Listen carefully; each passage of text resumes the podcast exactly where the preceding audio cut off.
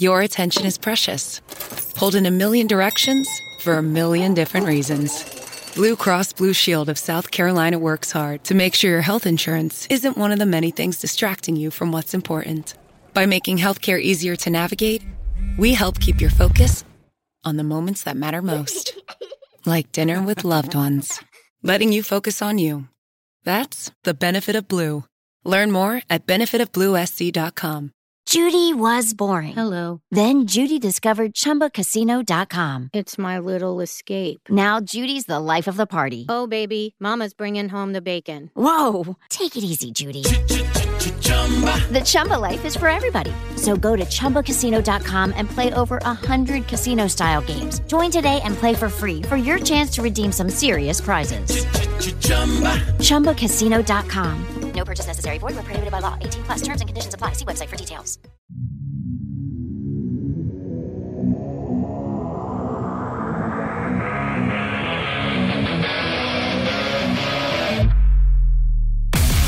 Welcome to Mic Drop, the podcast where relevancy is irrelevant and we don't give a shit about your feelings. Ladies and gentlemen, it is both a distinct honor and a pleasure to welcome my next podcast guest to the microphone, Mic Drop Podcast. He was a U.S. Navy SEAL for 11 and a half years. He did three combat deployments. He's earned three Bronze Stars with Valor, one of which was recently upgraded to a Silver Star.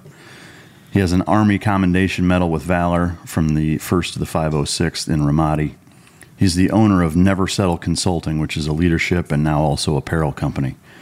He's a leadership speaker and instructor, and also the director of FTXs for Echelon Front. That's the company owned by Jocko and Leif. He is a husband and a father, and JP actually stands for ginormous, and that's with a J, package. And ladies, I can assure you, he is not fucking afraid to use it. Welcome to the stage, JP Dinnell. Well, I will have to say that is one of the most unique introductions I've had. Appreciate you having me out here, bud. Well, I, I appreciate you making the time to come out. I know uh, after listening to the, the episode of you on, on Jocko, I figured there's no way I'm going to be able to to compete with a with a serious introduction uh, to the manner with which he did. So I wasn't even going to fucking try it. But uh, yeah, I appreciate you coming out here. It's it's uh, it's amazing how many Texas frogmen there are nowadays. So awesome. um, and it's fucking great that uh, that you live as close as you do. We need to certainly need to take better advantage of that. But uh, Absolutely. um, one of the things uh, I like to start out with, well, first of all, uh, before I guess before we jump into the lightning round, is that you brought some uh, some Jocko tea and some Strike Force energy gel packs. I'm gonna I'm gonna christen this bitch right now.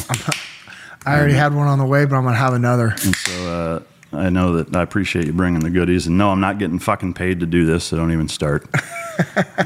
well, if I would have had any of the, the canned Discipline Go from, from Origin, they, those come out next month.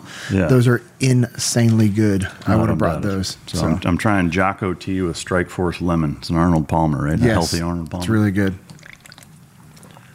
God damn, I'm going to get drunk off of that. All right, it's good shit. I appreciate you bringing Yeah, it. So, uh, first, I like to start out with just some bullshit questions, and uh, and then go from there. But uh, do you have a dream car? Are you into cars? Uh, I, I do like cars. Um, uh, what's what's JP's dream car? a 69 Super Sport Camaro. Is that right? Yeah. What do you think of the, the new the new ZL ones, the, the new Camaros? Those are pretty fucking bad. Yeah, they're awesome. They're legit. I just, but they're not a just- 69. I want an old muscle car. You Yeah. know, we had when I was um, in high school, we had a '67 Camaro. You know, it was the first year of the, of the Camaros. Yeah. and absolutely loved it. Um, you know, parents ended up having to sell it, and uh, I've always wanted, I've always wanted another just Yeah. and I wanted to, yeah, I wanted to be matte black, just Fucking It's gonna mean. be legit, yeah. nice. That's good shit. Favorite cheat meal? Favorite cheat meal? Well, clearly I've been having a lot of those lately, but um, I like to go with the family. recent- I like to go to Chuy's. Oh yeah. uh, Mexican restaurant Mexican here in joint, yeah. Texas, and I get the Shirley's Goo. It's just basically rice. Uh, there, there's a few different ways you could take that. Yeah, Shirley- yeah, Shirley's exactly. goo. Is Yeah, that what you said? It's I'm not sure if I want to taste Shirley's goo. yeah, no, it's rice, uh, fajita chicken, and uh, nacho cheese. No shit. Yeah, or it's their queso. Their ca- not nacho queso. So you, you like the way Shirley tastes? Is that what you're saying? All right. Uh, what's your best hazing story from the teams? Or even echelon front. I don't know how you guys do it. You guys electrocuting each other? You no slapping hazing, each no other? hazing. I think one of the fun, well, I mean, one of the funnier ones was when my first platoon, my sister platoon, Charlie platoon, they made one of their new guys. He'd always he was like a good looking guy, and he always got hit on by girls whenever we got on the road. And so to just to make that more difficult for him, they made him sh- shave the top of his head but leave everything else, and he had to wear a hat. The old man halo? Yes, the old man halo. And then we'd be out of the bars or wherever, and if he was talking to some chick, they would like do Rip something. And he, at that point in time, it didn't matter. He had to take the hat off and continue on with the conversation.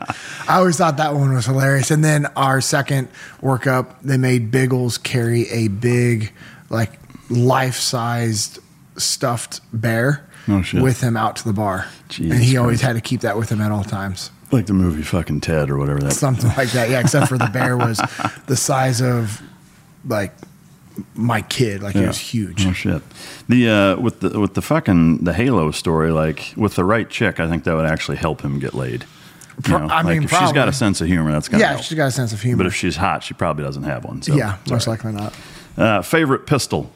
Sig two two six, same Just one the we old- carried. The old school. Is that what you're rocking most of the time? I still have that. Oh shit. That's all I carried, obviously in the teams. Yeah. And then I got one for personal use, and uh, I mean I've I've shot hundreds of thousands of rounds through that one No over the years. And then I mean, but now the the new Sig 320, I have a full size and a compact. I love that gun. Yeah. And it was hard to go from the 226 to the 320 because I was just I mean the 226 is old faithful, right? Yeah. She is Yeah. an amazing gun, reliable, doesn't break. I mean, it's insane the amount of wear and tear I put through that gun and Yeah. had no issues.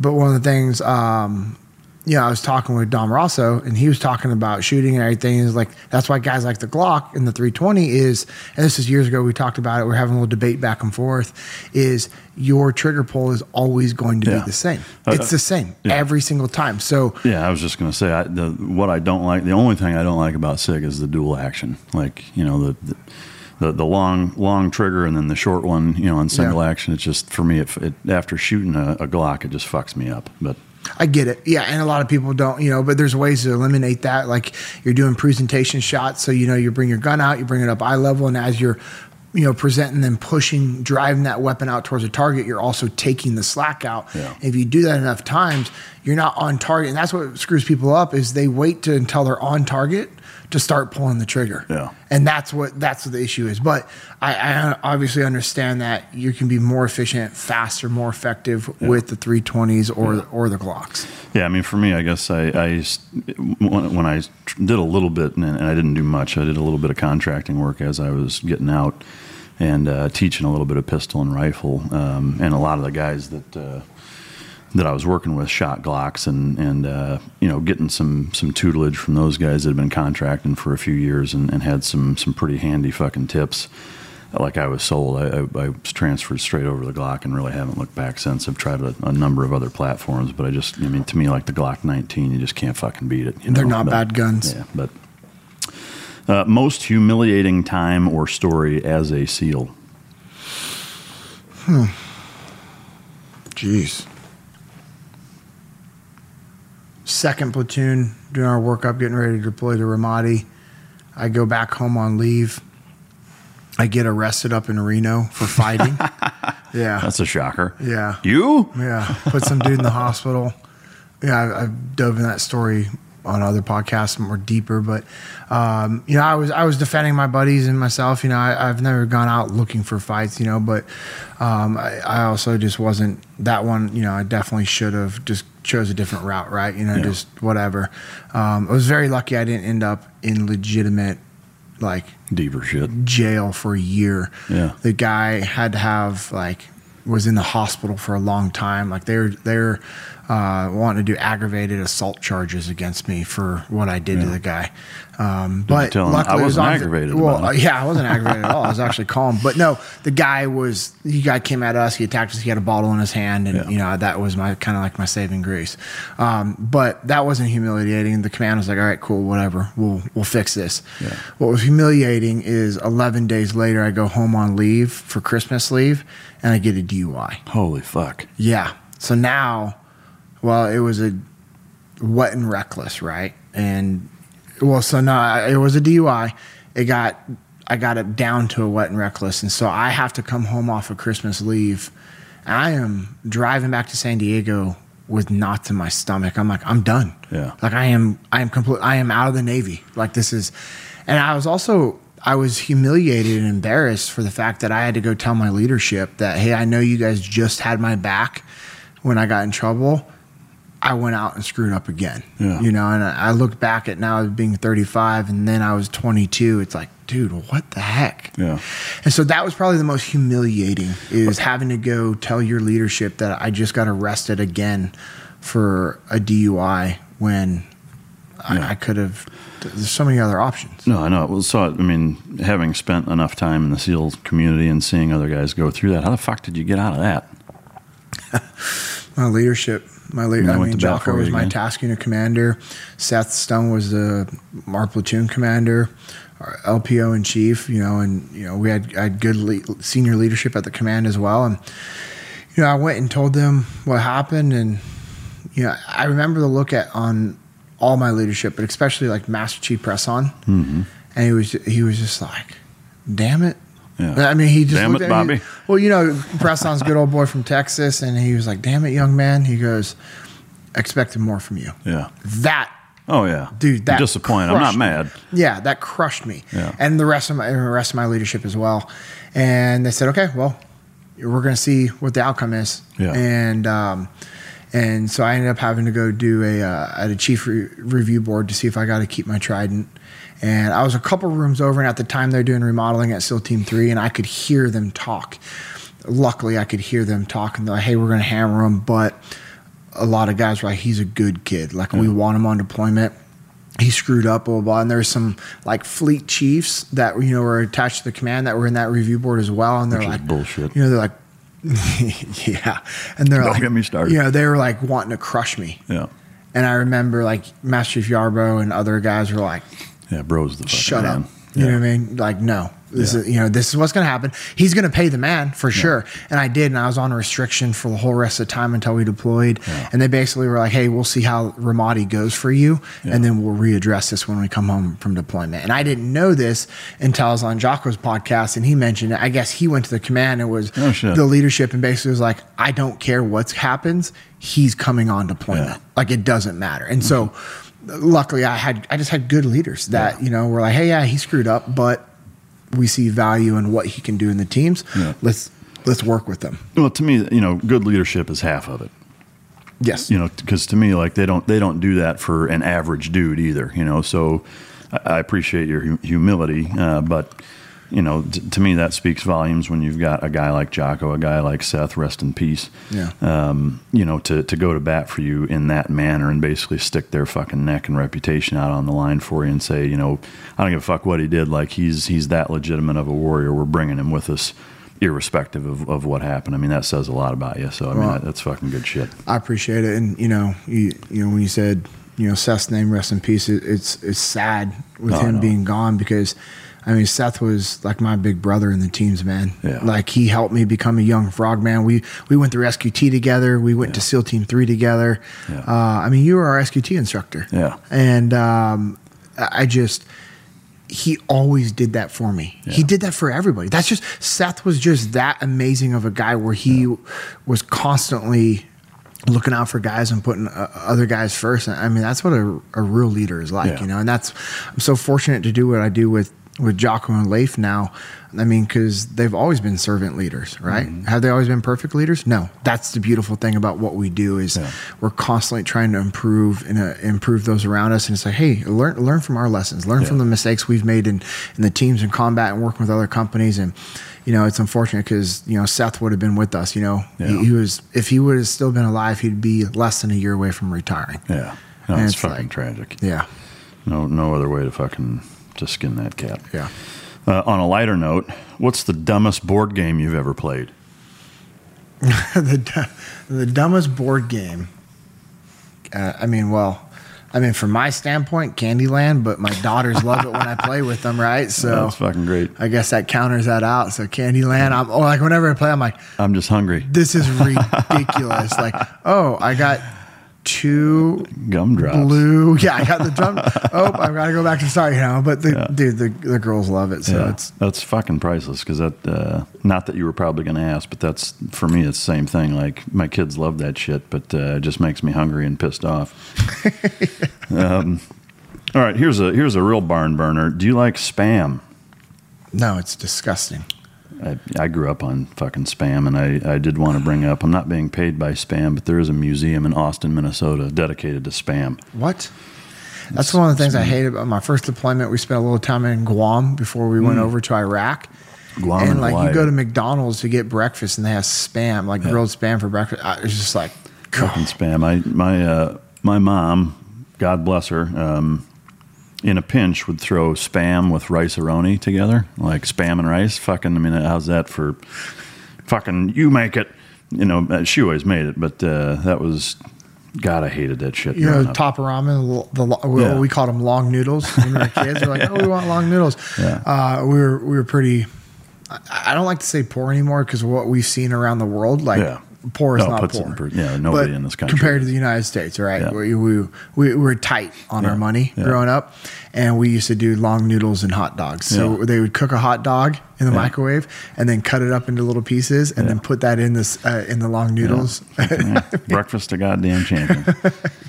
That's no shit. Um, all right, and the the last question I, I have to ask everybody is, what is your morning routine? Now I know you travel a lot, so uh, you know for the listener, if you could kind of break it down into a normal day when you're at home versus a normal day when you're on the road. What is what is that? How, how does JP start his fucking day? So normal day when I'm home, I I start my day with uh, my alarm going off, and Way too fucking early. no, I'm not. I'm not that. You're not the 4:30 guy. No. I mean, I've. I've never been that. Yeah. Now, when I'm on the road and I need to be, or I'm doing stuff with Echelon Front, absolutely. But here's the thing: like people are like, "Oh, you're not getting up at 4:30 like Jocko and, and Leif," and I'm like, "Well, a, I'm not Jocko, I'm not Leif, and b, I'm up sometimes until one or two in the morning. I'm like, same. guess what? I'm not waking up in two hours or Yeah. three hours. You know. Yeah. Um, so alarm goes off when it's time for us to start getting the kids ready for school. Uh, my my wife is amazing. She, before I'm getting out of bed, she has a cup of coffee on the nightstand for me. Amen. So I li- I, s- I- I- I sit up in bed, I sit in bed, and I, I, I, I scroll through my emails to see if anything like super important came through the night Yeah. while I'm drinking my coffee and she's getting the kids ready. Yeah. And then I go to social media. I check my social media messages, like anything come through that I need to be aware of, you know, blah, blah, blah. So I'll check my Instagram because I have a much greater following on Instagram and interaction there. So I'll check my Instagram messages and then I'll check my Facebook business page.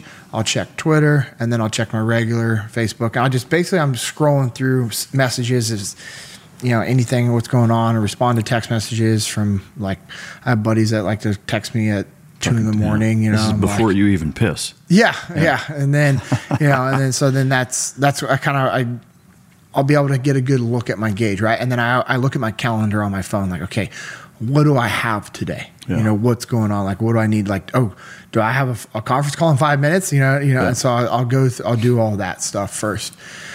Uh, if I'm on the road, it's different. Uh, I, I I try to get a workout in uh, in the morning when I'm on the road. When I'm home, my family and I, that's our family time is we go to the gym together. We go to jujitsu together. So I don't go work out early in the morning when I'm home because I'm going to do that with my family. Now, Yeah. if I'm on the road, I wake up, get a workout in, shower, and get going. I, I don't, I always have my clothes pressed and ironed the night before Yeah. because I've ran into times where the iron didn't work right. And now you're trying to run down the front desk and get a new iron and, or the iron has a bunch of gunk in it and it's all crappy. Like, so I always make sure my iron's clean.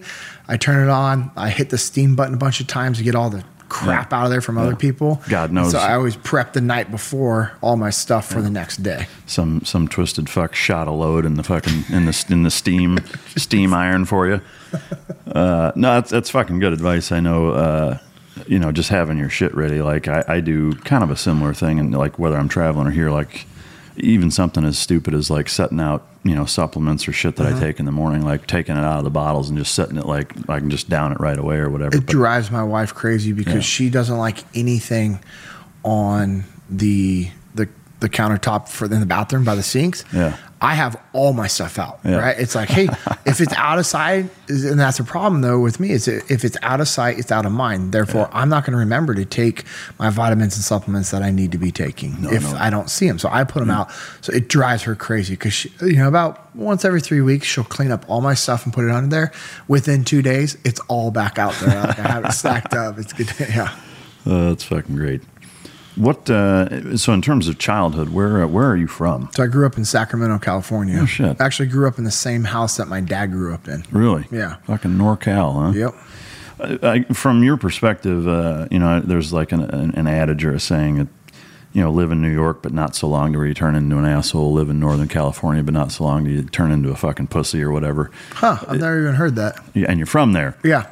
Maybe I made it up. I don't No, know. maybe you did. But I'm curious. Like I've been there a, a few times. It does seem like almost like fucking Disney World in terms of uh, kind of the culture and, and how uh, laid back shit is. Like, uh, did that did that influence you or impact you growing up? I know it sounds like you came from a more meager means, but uh, you know, having traveled around the world and, and kind of looking back on it now as something to contrast it, do you think that Northern California uh, ha- has that reputation for a reason, or do you think it's kind of bullshit? I've literally never heard that because, like, if I'm a dumbass. I guess. like no, was- I mean, Northern California has everything. Like, we have the mountains, we have lakes, we have rivers, we have streams. You know, we have farming. You know, I mean, you go to my grandparents, which is 45 minutes away from where we grew up. I mean, they'll have snow, right? They have 4 distinct seasons. My grandparents woke up and they would, you know, they had animals. You know, they had you know cows and horses and chickens, and you know, they had to get up early to go feed the horses. And So did you grow up fucking and- with them a little bit, like getting to mess with animals? and- yeah, yeah, absolutely. You know, we'd go and grab the eggs from chickens, and Yeah. you know, and, and that's what you know my grandparents ate. Now, my grandfather was an old farmer from Nebraska. He was in Yeah. World War II. Um, so, and he did construction his whole life ever since he got out of the military. My dad did construction, but Northern California is very unique. You know, it has a just beautiful, beautiful land. Yeah. And so I think maybe, you know, that could be where that laid back attitude comes from. But I, I never, I mean, with all the traveling I've done, I mean, if anything's more laid back, it's where I lived in Mississippi in the South for a while when I got out because I was like super slow living, like Yeah. slow pace, like, you know, there's no sense of urgency or, you know, people yeah. like just went through their daily routines. And, Yeah. um, so I, I've never really felt that from Northern California. I love to go back and visit, but I think also if you look at California as a whole, like just that state is just completely gone downhill Yeah. from like the political standpoint Oh, and all horrible. the laws and just every. I feel bad for my family that lives there, everything that they have to deal with. But Yeah. you know, it's like Jocko. He lives on the beach in San Diego. He's, he ain't leaving. I, yeah, I mean, I don't know how fucking companies make it, honestly, especially starting out. I mean, it's one thing if you're an established, you know, enormous fucking corporation and, and you've got loopholes and whatever, but like to start a small business in California, no fucking way. Like, No. there's no fucking way I would. I mean, that's the last place I would live. But Yeah. uh, that, that boggles my mind that uh, that a lot of friends of ours, you know, stay there because of the weather and the, and the whatever. But to each their own. Yeah. Um, in terms of your childhood, uh, siblings, Yeah, I have a younger brother Corey and a younger sister Sarah. Uh, both of them grew up them being my best friends. You know, we're all super close. Uh, Corey and I used to play Navy SEALs. He was actually the one that saw something about Navy SEALs first, and we used to watch. This, we had this documentary uh, that was talking about JFK and how you know the, the SEAL teams were formed and the transition from the UDT teams over the SEAL teams, and you know we, we used to watch that every weekend. No right, we'd wake up and we'd have my mom put that in the VCR of what, what they recorded, and we were just infatuated with the SEAL teams. You know, we used to actually like tie up my sister as a hostage, right? So she'd be in the backyard, like like no shit, like tied up in the shed or to a tree, Jesus and we'd Christ. go rescue her. And we like one guy would play the uh. enemy, and like we'd go back and forth, and we'd make my parents play Navy SEAls with us, like where they'd have to come find us, and we'd go to garage sales and get the old, you know, camis and old gear, the old H gear, and the canteens and all that stuff from the old Vietnam vets, and Yeah. You know, it was funny. Um, I'm still reeling here thinking about uh, the issues your sister now has from being tied up. Fucking.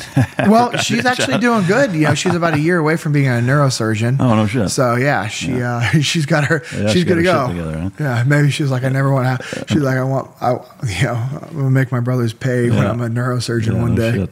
which was good because then she can evaluate my brain one day Yeah, and just wonder shit. She may have to. all the wear and tear. Is uh that's no shit. Is your is your younger brother um, similar in terms of his background? Did he ever serve or Yeah, so he went into the military uh, with a contract to go to Buds like I did, like just shortly after me.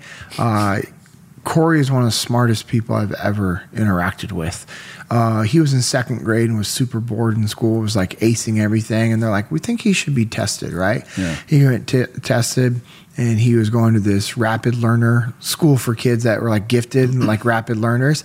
He was bored there as well. Like that yeah, I know. And so um, goes through that in elementary school. We go to junior high together. We're in high school together.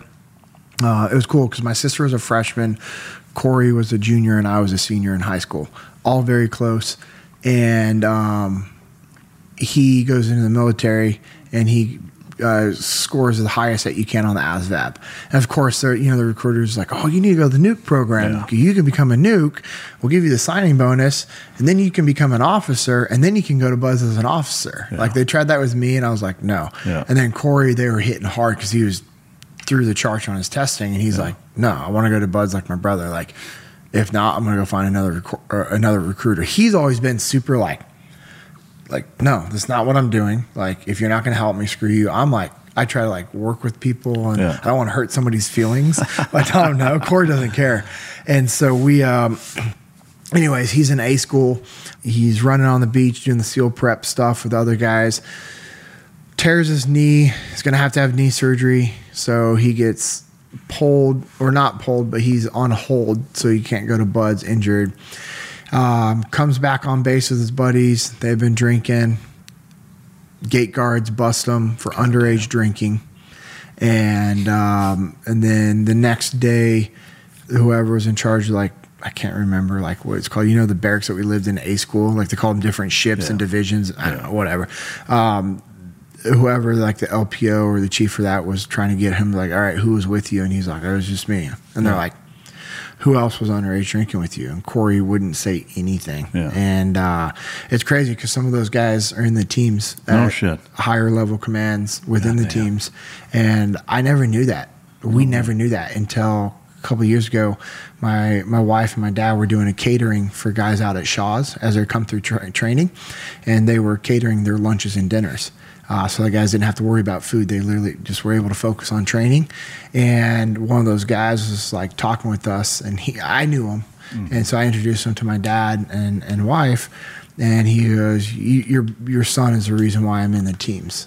And my dad's like, "Hmm?" And I even I, even I was like, "What are you talking about?" what did I have to do with it? Yeah, and he's like, "No, Corey." And then he told the story that how Corey didn't roll on anybody. No shit. Took the brunt of the punishment, and then he got. And at the time, because he was young, it was just like one of those weird things with the military. You know, I guess he got uh, other than honorable admin separation from the Navy. And Yeah. so that was the end of his Navy career, which is complete bullshit. Yeah. Uh, but things happen for a reason. He knows that. He understands that. It's the same with me. You know, I should have been at other places in my career with the military, and I just wasn't there. And you know, things happen. Yeah. But uh, so he he. He's one of those crazy dudes that climbs cell phone towers to reprogram them, No shit. and he's a site foreman, so he runs all that stuff. So, No um, yeah, you And know, see, base jumps off of him. I've always asked him if I could. that makes him nervous. But dude, like he he'll like FaceTime me sometimes up there just to say what's up because he's over like a huge value. He's so high over these valleys, you'll see helicopters flying below him. God damn. Like he he has pictures of him and his buddies completely covered in snow and ice, and they're up there trying to fix the cell phone towers, and it's just like, That- That's got to be a decent fucking living. Uh, yeah, I think so. I hope so. Yeah. I'm always like, bro, I hope you're at least making this to be. And he, I mean, he he literally he'll work seven days a week for five six days or for five six weeks at a time. Jesus Christ! To get job sites done. Damn. That's fucking gnarly. Yeah. Ought to have him on the fucking show. Oh, dude, he that would be awesome. Yeah. He's he's a, he's a crack up. Before Sarah discovered ChumbaCasino.com, she enjoyed chamomile tea Come on, big jackpot. and being in PJs by six. Let's go. The new fun Sarah Woohoo! often thinks about the old boring Sarah. Yes. And wonders if that Sarah ever really existed. Chumba Casino has over 100 casino style games. So join today and play for free for your chance to redeem some serious prizes. No purchase necessary. Void where prohibited by law. 18 plus. Terms and conditions apply. See website for details. With the Lucky Land slots, you can get lucky just about anywhere. This is your captain speaking. Uh, we've got clear runway and the weather's fine, but we're just going to circle up here a while and uh, get lucky. No, no, nothing like that. It's just these cash prizes add up quick. So I suggest you sit back, keep your tray table upright, and start getting lucky. Play for free at LuckyLandSlots.com. Are you feeling lucky? No purchase necessary. Void where prohibited by law. 18 plus terms and conditions apply. See website for details. I'm Nick, the host of the UFO Chronicles podcast with first hand witnessed accounts of the strange and unexplained, covering UFOs, cryptids, conspiracies, and the paranormal. Real people, real encounters. So come with us on the journey into the unknown. UFO Chronicles podcast is available to listen to on all apps. I'll see you soon. All right, so he's doing that now. Your sister is about to be a fucking neurosurgeon. Yep. Uh, and she's a mom and uh, a wife, and she also was doing women's figure competitions. Oh, shit. You know, that's why I love when people are like, oh, you know, I can't do this, or they make excuses as they don't have time. And I'm like, Yeah. my sister, this is before she met her husband. I was like, my sister was a single mom, working two jobs, doing personal training to make ends meet, and did figure competitions and got second and third place. Like, shut up. yeah. Like- while, while she's was she going to school for? Oh yeah, and going to school. Yeah, yeah. It's like insane. Jesus like how? Christ. How do you do Yeah, that? shit, and sleep like thirty minutes a day. Maybe. Jesus. Uh, How about mom and dad? Mom and dad are awesome. I grew up with very good parents. Um, like I said, we didn't have a lot of money, but that didn't matter. That doesn't matter in life. Like Yeah. that doesn't define like that you're going to have a good life or not. Yeah. And we, we, my parents taught us to enjoy everything that we had, you know, Yeah. and, you know, and then also they also taught us like you never allow another human being to dictate what you can and can't do. Like if you want something, go get it. Mm-hmm. Yeah. Get to work. Don't steal it, but- yeah, work, earn it, you know, and enjoy it. And um, uh, yeah, they're just just great parents, hard workers. I mean, there's a lot of times I remember my dad, you know, working construction. You know, my mom taught step aerobics when she could outside of taking care of us kids. And my dad did um, did construction. You're Yeah. right. So not not a lot of money in the 80s and 90s for that, but you know, they always worked hard. And there was times where my dad would come home from working construction all day long, spend some time with us kids, my mom, and then he'd go work in a kitchen for a couple hours somewhere. Oh, shit. Yeah, and uh, some of those like twenty four hour like like Denny's or whatever those Yeah. places were back there. Yeah. So Is that something that you paid attention to as a kid, like, Yeah. uh, and, and appreciated? Like, goddamn, my dad works his ass off. Yeah, yeah, Uh, just watching how hard both my parents worked. Yeah. I mean, there's times where my mom would wake us up super early and get us ready for school, but we would actually go to the gym where she was teaching the morning aerobics classes, and we would sleep in the office or we'd sleep in the daycare room, Yeah. and then she'd get us ready, drop us off at school, and then go back and teach classes all day long, pick us up. We'd go, we spend Yeah. time at the gym, and yeah, I mean, some people might like think. You know what? a, Down, but dude, that was awesome. You No. know what I mean? And, it, and I mean that was my parents making ends meet. They didn't make excuses. They Yeah. just made it happen always. And that's something I've always remembered, always looked at.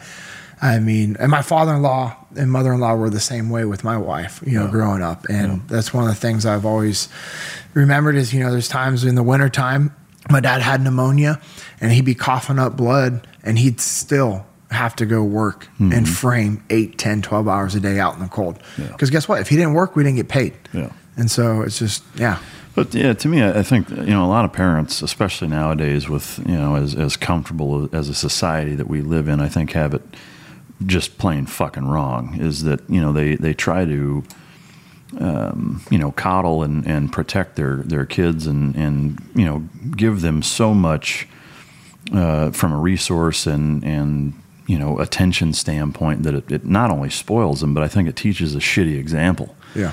I mean, to me, to, to hear that story that you share about, uh, you know, what your mom did with you, I mean, it, to me, if I'm putting myself in the child's shoes and, and, and understanding, you know, how sponge like children are and how much they uh, you know view and, and, pay attention and absorb things uh, that their parents do. I mean that that's the biggest teacher is watching what their parents do. Mm-hmm. And if you know if you've got parents that spoil you and fucking lay around and watch TV and whatever, like you're going to emulate that. You know. Yeah. And to me, like I know there's there's a lot of times where people look down on on situations like that or say, you know, that's fucked up that you're dragging your kids. But like to me, like that's the best upbringing you can have, you know, yeah. because it, it teaches discipline, it teaches hard work, it teaches you know, you do whatever the fuck you have to to, mm-hmm. to make things happen. And there's just not enough of that. Yeah. You know, I, I don't think. It's cool because I, when Amanda and I moved out here, we found a gym to do jujitsu, and my wife started training, which was so awesome. Just you know, have my wife in the game, and uh, another reason to choke her out, right? Exactly, exactly. and uh, she got hurt. And, well, she didn't. She had been dealing with an injury for about ten years, and it just flared up again. It was her back, and, right? Oh, well, it's her back and her and her like neck as well. You know, she had some issues with that. So she had thoracic outlet syndrome, uh, TOS, and it, uh, hers was vascular and neurological. So they actually had to r- remove her first rib. Holy fuck! Yeah, and so, but you talk about things lining up and just God being awesome and putting us in the right place. Like we were trying so hard to be in the Flower Mound area, mm-hmm. so hard like because um, uh, just for some other reasons, I, am not going to get into talking crap on another company yeah. on, on a podcast, but I was trying to be in that area to help with a uh, with a indoor training, mm-hmm. gun store, CrossFit yeah. uh, places all under one roof, and I was gonna I wanted to be in that area so I could kind of help assist with some of that stuff. Yeah. Um, frogman brother of ours, Dan Licardo, yeah. was was there, and so I was really tr- trying to be in that area. Ended up finding a house out in the Keller Roanoke uh, North Lake area, yeah. right? And so, all right, cool, whatever. Well, so I'm like, well, I, I want to find a gym to do jujitsu. Reach out to this guy named Ivan. Uh, he's you know does a lot of combatives training with the SEAL teams. He's a black belt under Royce Gracie. He runs Royce Gracie's uh, business and, and, stuff like that. And I was like, hey, man, do you know any good gyms in the area? He's like, yeah, Travis Lutter. He's down in Fort Worth. Travis Lutter, arguably for a long time, was one of the top three guys in the world for jiu-jitsu. Yeah. Anytime he corners a fighter in the UFC, Joe Rogan's all about Travis Lutter. He's yeah. like, he's the best. He's the best. You know, so I was like, well, I know who that guy is. He's legit, but yeah. that's a 50 minute drive from where we live. And then he's like, hey, check out this guy, Paul Halame, has a gym, Peak Performance, MMA. I was like, okay, cool. So we went and checked it out. Turns out that Paul and one of his other black belts actually came to the muster that we had in Austin no. Um, earlier that year yeah. and uh, to check out what we are doing with Echelon Front. So it just worked out great. It's 15 minutes from the house. We start training there. Amanda's having those issues. They're like, hey, one of our black belts also works at this physical therapy facility. You should go check it out you know, blah, blah, blah. Tell them you're with Peak, they'll take care of you. So we go there. Well, they were the only place in the last 10 years to actually properly diagnose Amanda. Everybody else was like, oh, you have a herniated disc in your neck. You're going to have to have neck surgery. Like, hey, you have a herniated disc. We're going to do injections. Like, they did all this stuff. Nothing worked. We go there. They find out that it's TOS. And it turns out the, the number one TOS surgeon in the nation is based out of Dallas. No shit. And so he, the, uh, our, our, doctor, Dr. Frith, and, and and and and Dan, they reach out to this doctor and they're like, "Hey, like this is what's going on. She's in a lot of pain. We need her in." And they got got her in for surgery like that. And That's so she bad. had surgery, and now she's just recovered just now to start training again. And she's yeah. still in a lot of pain. You know, yeah. it's going to take probably another year to be recovered because I mean, think about it, her body's been dealing with that for ten years. Yeah, it's like so adapts just, to it. Yeah, and yeah. so her muscles are all messed up. Her like her rear scapula doesn't fire. Like it's hard for her. Like she can't like do what I'm doing by pulling my shoulder blades back. She can't do that without having pain. Uh, yeah, like breathing hurts. Like yeah. breathing hurts for her. And I feel like an an asshole husband because there's times where I'm just like, really? Breathing hurts? Like come on. You know what i mean? I was just like insensitive prick. Well yeah i was because i just for me i couldn't it was really hard for me to comprehend yeah. that. And yeah. then as we learned more and to see how tough she is is just insane. And yeah. so um, that, has got to be difficult you know and seeing the the mother of your kids go through that and, and trying to juggle you know with your schedule and being gone and having to deal with all that shit. I mean that's a lot. gone all the time. Yeah. I mean it was and it was really hard it was really hard. I mean i I love my wife, you know, like, yeah.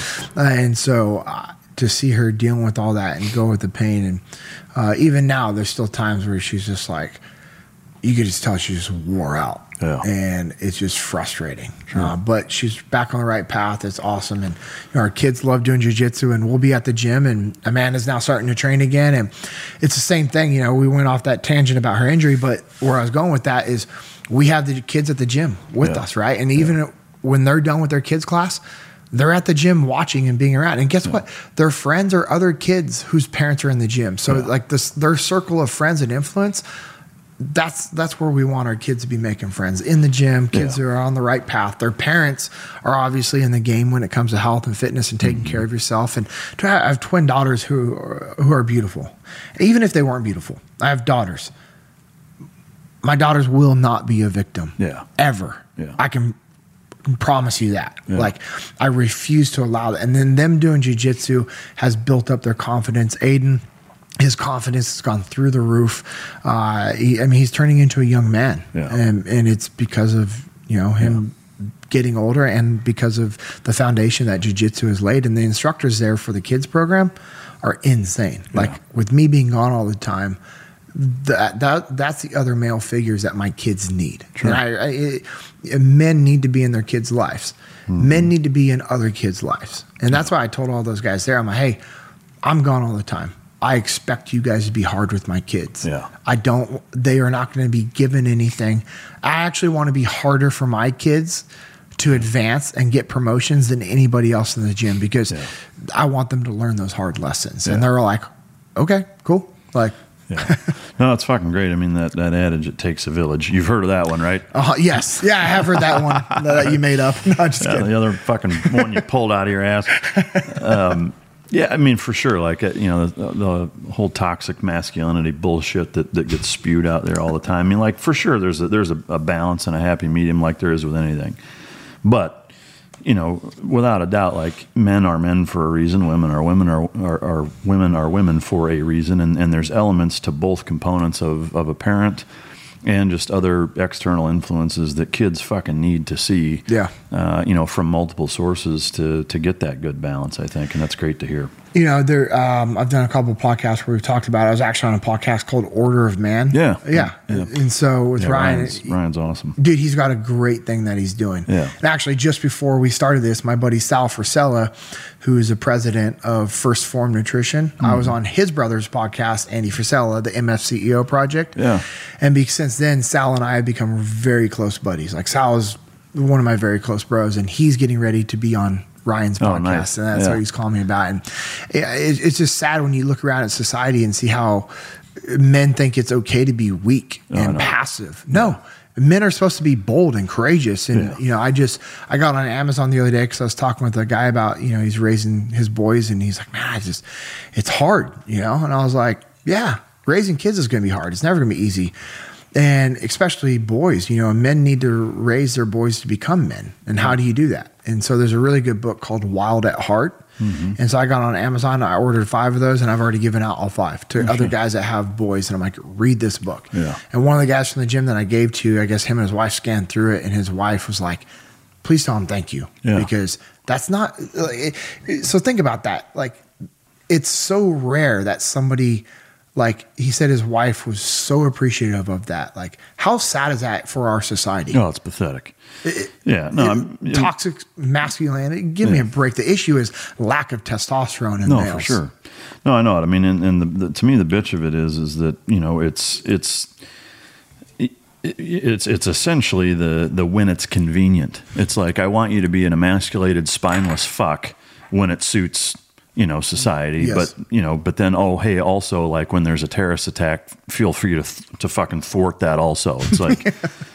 well, hang on a minute. You know, like you, you can't have it fucking both ways. You know, it's like holding the door. Or, uh, I mean, just on a on a episode I did just a, I don't know a week or two ago, there was a, there was a story about um, you know, and this pertains to quote unquote women's rights, but um, you know, in wanting to be treated the same, it's like, but it's only when it's convenient, you know, and that shit pisses me off. And I'm not advocating or condoning, you know, physical violence towards women or anybody un- unwarranted. However, there was a story about a, a um, it was a football player that you know like shoved a woman in a in a hotel uh, hallway or something, and and then you know pushed her with his foot, and they said kicked her or whatever. I mean, you see the video, and it's pretty pretty lame, frankly. But uh, but my point is like this dude lost his job like goes on an apology fucking tour, you know, all of these, you know, sports analysts and whatever just motherfucking him up and down. And it's like on the in this in the same society that, that thinks or wants, desires women to be on an equal playing field in sports, in special operations and all these other things, if that was a dude, like it wouldn't have even made the news. Mm-hmm. You know, like so you know, to me, like that's that's one element of it but I think it, it, it speaks to a, a, broader problem that our society has, and that there's like to, to be a, a, a, white fucking man in this country, like people are like, oh, what do you have to bitch about and white privilege and whatever, but like nobody could give less of a fuck what you and I think than any other group of people on the planet. Yeah. You know, like, eh, eh, you know, in terms of like, you have no reason to fucking have any grievance or bitch or concern about anything and, and nobody gives a shit. And, and to have that, that mentality of, of take, take, take, except when I need something very specific, I think uh, is, is why our country has, uh, you know, escalated to the point where Gillette has a fucking, you know, campaign telling people to shave, you know, because it's, uh, it's the fucking, you know, being, being a real man is not being a man anymore. Like it's just, it's fucking disheartening. It's disgusting. Yeah. I mean, the fact that Gillette would,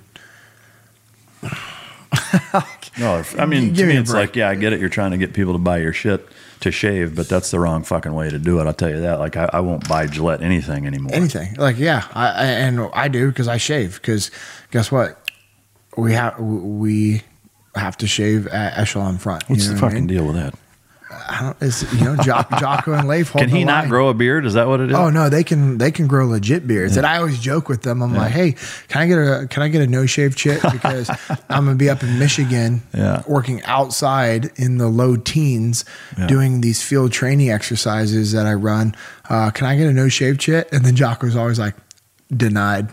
Dang it. Come on. And then I'll just joke around. I'll be like, but I got the bumps, you Yeah, know, yeah. like, you know, guys in the Got the military would do like, hey, Yeah. I, I can't shave because I get bumps and it's going to cause scars. And Fucking um, crazy. yeah, so you know, whatever. I mean, we shave. I, Is there a reason It makes for no it? difference. It just to look clean cut and squared away like we were in the military. You know, that's just you know, that's the way Jock was always rolled and Yeah. Leif, and I, I dig it. You know, trust me. I mean, there's times where I'm just like, I really want to just grow out a beard, but who cares? At the end of the day, you know, to the other flip side of that is having a beard doesn't define you as a man, you know, and then guys will go this other Jurassic route is like, oh, I got this big ass beard and everything. It's like, so what? Yeah. Like guys just guys don't understand what being a man really is anymore, and and it's sad. Yeah. And the fact, you know, Amanda doesn't work uh, a, a job, but she takes care of our family and she runs our family, Yeah.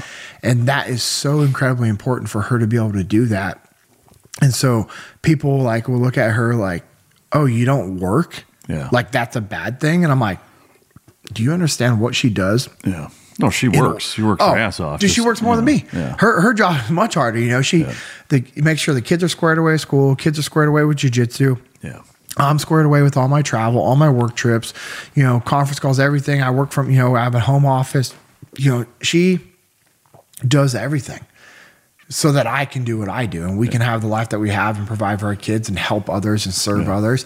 It, it's just ridiculous where people are Yeah, I mean, to me, that like that's that's the uh, the way it ought to be, and it's not. You know, like I, I always kind of laugh or or honestly feel bad for people that that uh, you know go so far the other way of of like it reminds me of the Jeff Goldblum quote in uh, Jurassic Park, like in terms of of redefining traditional roles and everything. So so much to the point where like it it gets to where people are just doing things for the sake of doing them you know, or, or to, to see if they can push the envelope this fucking far in terms of women doing this or men doing that or, or whatever. And and uh, the, the the quote is to the effect of, you know, we've spent so much time and energy trying to figure out whether or not we could or couldn't. We never stopped and thought, should we? You know, and, uh, Yeah. you know, and, and that's relating to bringing fucking dinosaurs back. But to me, like on a broader scale, when you look at at uh, you know human nature uh, and the and the globe as a whole historically, you know, for the last couple thousand fucking years, you know, there there's a reason why the the family has been uh, organized, designed, and and run and operated the way that it has. You know, like when you look at cultures that are are historically much more poor there's none of that like well women can you know and, and men can have kids too and they can stay at home like yeah they can you know but like to me like fucking scientifically biologically like it's supposed to fucking be that way like it, has been that way and, and not because men just got together and had some secret society meeting and said yeah let's let's be the, the fucking providers and protectors and keep women in, in the house. Like it'll be a big joke on them. Like you're talking about thousands of years of, of biologically appropriate you know setups in terms of how how families are organized. Like yeah. I, I, don't get why people are so hell-bent on fighting that. Like it's not a bad thing. You know i mean that, that's how it works. With the lucky land slots you can get lucky just about anywhere this is your captain speaking uh, we've got clear runway and the weather's fine but we're just going to circle up here a while and uh, get lucky no no nothing like that it's just these cash prizes add up quick so i suggest you sit back keep your tray table upright and start getting lucky Play for free at LuckyLandSlots.com. Are you feeling lucky? No purchase necessary. Void where prohibited by law. 18 plus terms and conditions apply. See website for details. I'm Nick, the host of the UFO Chronicles podcast, with first hand witness accounts of the strange and unexplained, covering UFOs, cryptids, conspiracies, and the paranormal. Real people, real encounters. So come with us on the journey into the unknown. UFO Chronicles podcast is available to listen to on all apps. I'll see you soon. People, anyway. Uh, there's just people out there that just want to argue, just argue. Yeah. I mean, I just I look at you know some of the politicians at some of the stuff they say. I just i wonder if they truly feel that way or if they're no, just I, arguing just to argue or if they legitimately have mental issues. Yeah i, I mean i think both sides uh, of the aisle i would say you know liberals are, are historically more more or um, further guilty of it than, than probably uh, conservatives in, in most ways. But um, you know do things just because it's it's against what the other side believes yeah, or wants or, or whatever. I mean, the wall is a classic example. Like, I don't know how you argue against it. You know, I, I really don't. Like, to me, the the fact that it's even a fucking issue is mind boggling to me. Like, fucking put one up. You know, like I don't know. Like, there's there's walls everywhere. You know, why? Because they fucking work. Yeah. You know, I just I don't know. To me, I don't I don't know how that's even a fucking issue. But anyway, we'll get to that uh, towards the end. Back to uh, just real quick in terms of your, your Navy career, was there a specific influence um, that kind of drove you to to join and serve uh, outside of just kind of the um, you know the the deal with your brother kind of stumbling onto it and, and, introducing it to you? Was there was there kind of an external influence? Um, so one of my uncles was a uh, pararescue. He was a PJ. Uh, he was actually a tier one PJ. And so yeah, I did a lot of uh, a lot of a lot of work with our with our brothers out yeah. east, um, and so didn't, but didn't really know much about that because he's a true silent professional and never really talked about. It. Yeah. I never understood why he had a beard, yet he was in the military. And then yeah. I got in the military and I was like, oh, okay, he was one of those guys. Yeah, check. Yeah. Um, but it was mostly just you know listening to stories from my grandparents. Like both my my mom's dad and my dad's dad were both in the military in World War II, uh, and just hearing those stories about the military and service and just what I thought I knew about the SEAL teams. But it wasn't any like one individual that I knew was a SEAL. It's not like I knew a SEAL growing up and I was like I want to be like him. Yeah. I just knew enough about the military to, that I just like man I, I was just drawn towards the SEAL teams. Yeah. No, I, uh, I hear you there. Uh, in terms of that career, you came. What what year did you come in? So I was in boot camp September fifth, two thousand one. Oh shit! And then six days later, 9-11 happens. What uh, what was that like being in such an isolated environment, such as boot camp, while that happened? Like what? what it was crazy. You, I mean, it was. So I remember I was standing by my my bed, or you know, the rack. Yeah, that's what we call them. Bunk or whatever. Yeah, your bunk. No, it was your rack. Yeah, everyone by the rack. And so I was standing by my rack, and the door slams open and uh, it was an, a senior chief. He walks in, everyone calls attention on deck, and then he just like, you know, he says something to the effect of, "Hey, our nation's been attacked. We don't know what's going on next," and that was it, and leaves, and we're like. What? Like, what do you mean our nation's been attacked? Like, is this like Pearl Harbor again? Like, you know what I mean? Like, yeah. I was like, you know, all these thoughts are going through my mind, and then we find out, we and then we're told what happened, and we said, you know, base is on lockdown we're going to war. God and you're damn. just like, rock and roll. You know, like I just knew for myself. Obviously, I wasn't thrilled that that happened. I was I was furious. I was upset. You know, I, I you know I felt just love for my country and rage at the same time. Like Yeah. just for whoever did that, I wanted to make them pay. Yeah. I wanted to kill every single one of them. Yeah. And I just wanted to get out of boot camp and get the buzz and go overseas. But then I started in my mind calculating how long it was going to be. I'm like, "Dude, is the war even going to be going on? Like, yeah, exactly. You know, in my mind, I was like, man, maybe I can cross transfer over to the Marine Corps. You know, because you know, as soon as I get done with boot camp, I'll be over there. Those guys are legit, Yeah. and so uh, they're always headed into combat. Oh, and, uh, 300 infantry. You made it. yeah. yeah. that would have been awesome. But, um, you know, so I just, you know, it was crazy. Base was on complete lockdown and uh, there was just a lot of, a lot of uncertainty. But I, I just knew, like, I knew where I was going. And it was, I think, like, right within a couple of days, like, the, the guys come in, they're like, all right, everyone drop down, blah, blah, blah. Everyone's in a push up position. They're like, where's my SEAL wannabes? You know, guy, you know, stand up. And so guys are like standing up at attention. And I'm still in the push up position. And they're like, they're going through and they're like, Dinnell, where you at? Who ya? And they're like, Aren't you aren't you contracted to become a SEAL? Or go to Buds? And I said, Yes.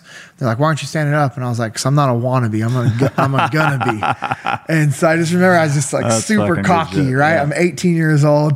Uh, but I, I knew that I knew. Like, I knew that that's what I was going to do. Yeah, and um. I thought it was like a test also, like, where's the wannabes? Because when I went into the recruiter's office, uh, I had some issues getting in because I had a cast on my hand. And they said, you know, the SEAL wannabe recruiter is will be back in two days. You can come talk to him, dude. That pissed me off. Yeah. I was like, I ain't doing this. Yeah. Yeah. as like, so, you know, if I'm going to do it, I'm going to do it. And so when I was in boot camp, they're like, "Where's all the SEAL wannabes?" I just stayed in the push up position, Yeah. and then I was That's like, "I'm not a wannabe. brilliant. I'm a gonna be." That's great shit. God damn, I love it. Um, all right, so you graduate boot camp. You go Yep. to uh, Go to my A school. A school. What A school were you? I was a hull technician. oh shit. Yeah. Call them turd chasers in the Navy. So, you know, I did it because of uh, you, you learn a skill to weld, right? At Yeah. the time, you had to have a SEAL source rating. Yeah. And I was like, "Cool, what do these guys do? Uh, I was like, what's the shortest A school that'll get me to Buds ASAP? Yeah. Other than Yeoman. Yeah, and uh, um, and so HT, the hull technician, was a decent size, a decent distant uh, length A school, but they did pipe fitting, bending, sheet metal work, welding, all that stuff. useful shit. And I was like, yeah. Yeah. That's useful. That's awesome. That's a screw. And I wanted to impress my grandfather. I wanted to have the skill set because he did construction and, you know, he had to do a lot of all that same stuff, you know, growing up on a farm and the property that he had in Northern California, like still to this day. I mean, my grandfather passed away, you know, miss him, rest his soul, rest in peace. But my grandmother still lives there. The house is still heated by a wood burning stove. Yeah. You know, the water comes from a well. You know, he, I had to do a lot of work on his property. You know, and so I just remember that. I was like, man, if I could go help him, if I could weld, that would be cool. So that's why I chose that A school. Yeah. And then uh, after A school, went to Buds, checked into class two forty two.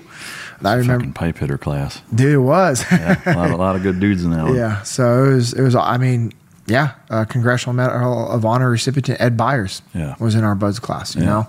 And uh, it was just, I remember checking in there April, April 26th, uh, 2002. Yeah. And then uh, classed up and uh, rest is history. Uh, Yeah. The only evolution I failed in Buds was the tread. And then at the time, that was when. Remember when they went from the duck feet to those big, those big Oh, like dive yeah. fins Yeah. that nobody could tread Yeah. with those. And so every everyone fails the tread. And then the, the next time we got to go back, the next day we did we got to do the retest on the tread. Uh, they let us wear the duck feet, and Yeah. so I passed the, The second time. breakers. I was so pissed off because I wanted just to pass every evolution the first time, but yeah, Yeah. only one I I failed, and then SQT.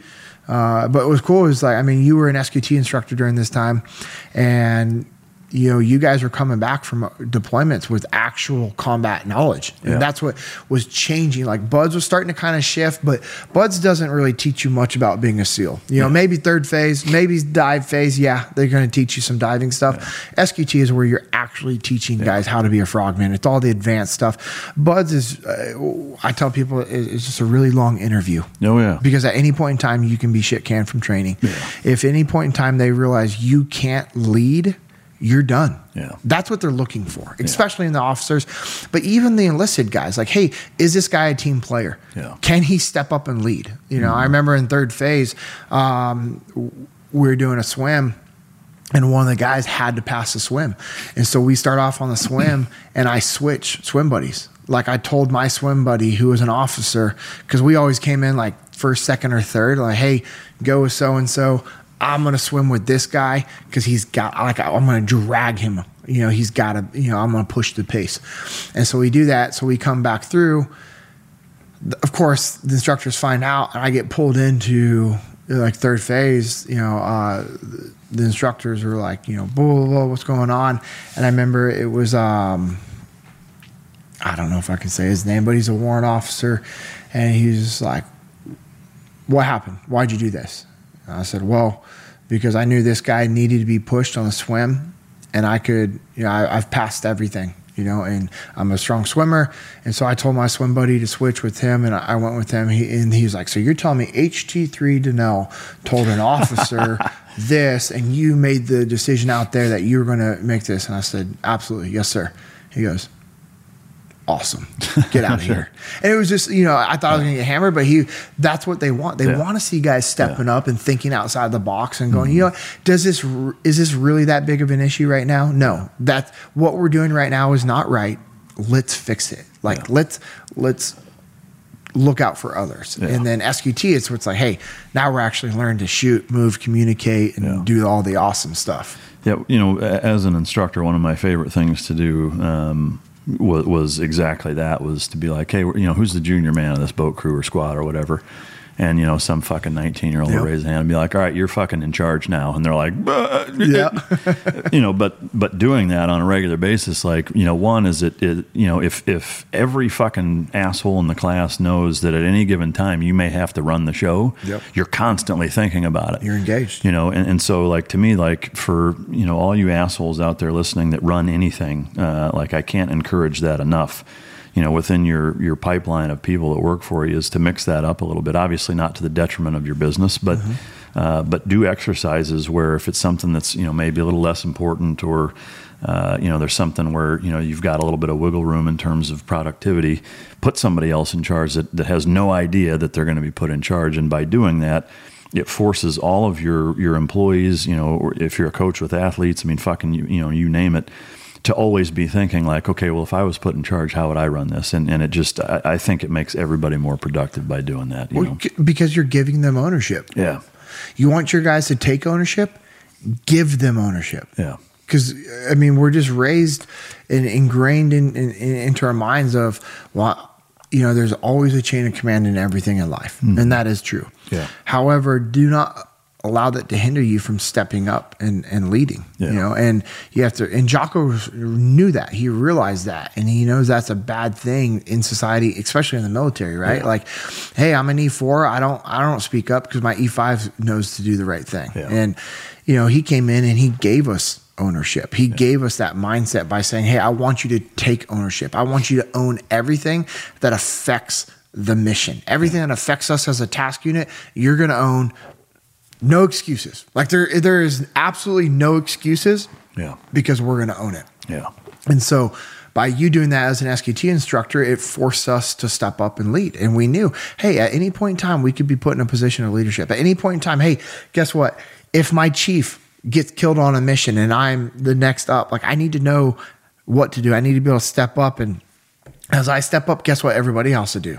They have to step up in their levels of, of leadership as well. yeah, yep, absolutely. All right. So speaking of um, deployments and uh, you know combat missions, not just simulated and training for leadership purposes, but actually now you check into SEAL Team Three. Um, one of the neat things about the, the time that I was an instructor is like looking at, at the, the crew of of fucking dudes that that went through um, that time, and then you know the, the mid two thousands, you know, 0, 04 to fucking 09, like yeah. 0, 09, 08 like that that block of time like holy fuck you know for the community i mean it's just it, it's reminiscent of the stories from vietnam you know like yes. the mid 60s type of thing when it was at full full swing you know 65 to 69 type type of, of uh, similarities in terms of just the just nonstop fucking work getting put in um, and you know you were at that you know right place right time um, you know in terms of your career and where you were at and, and whatever and I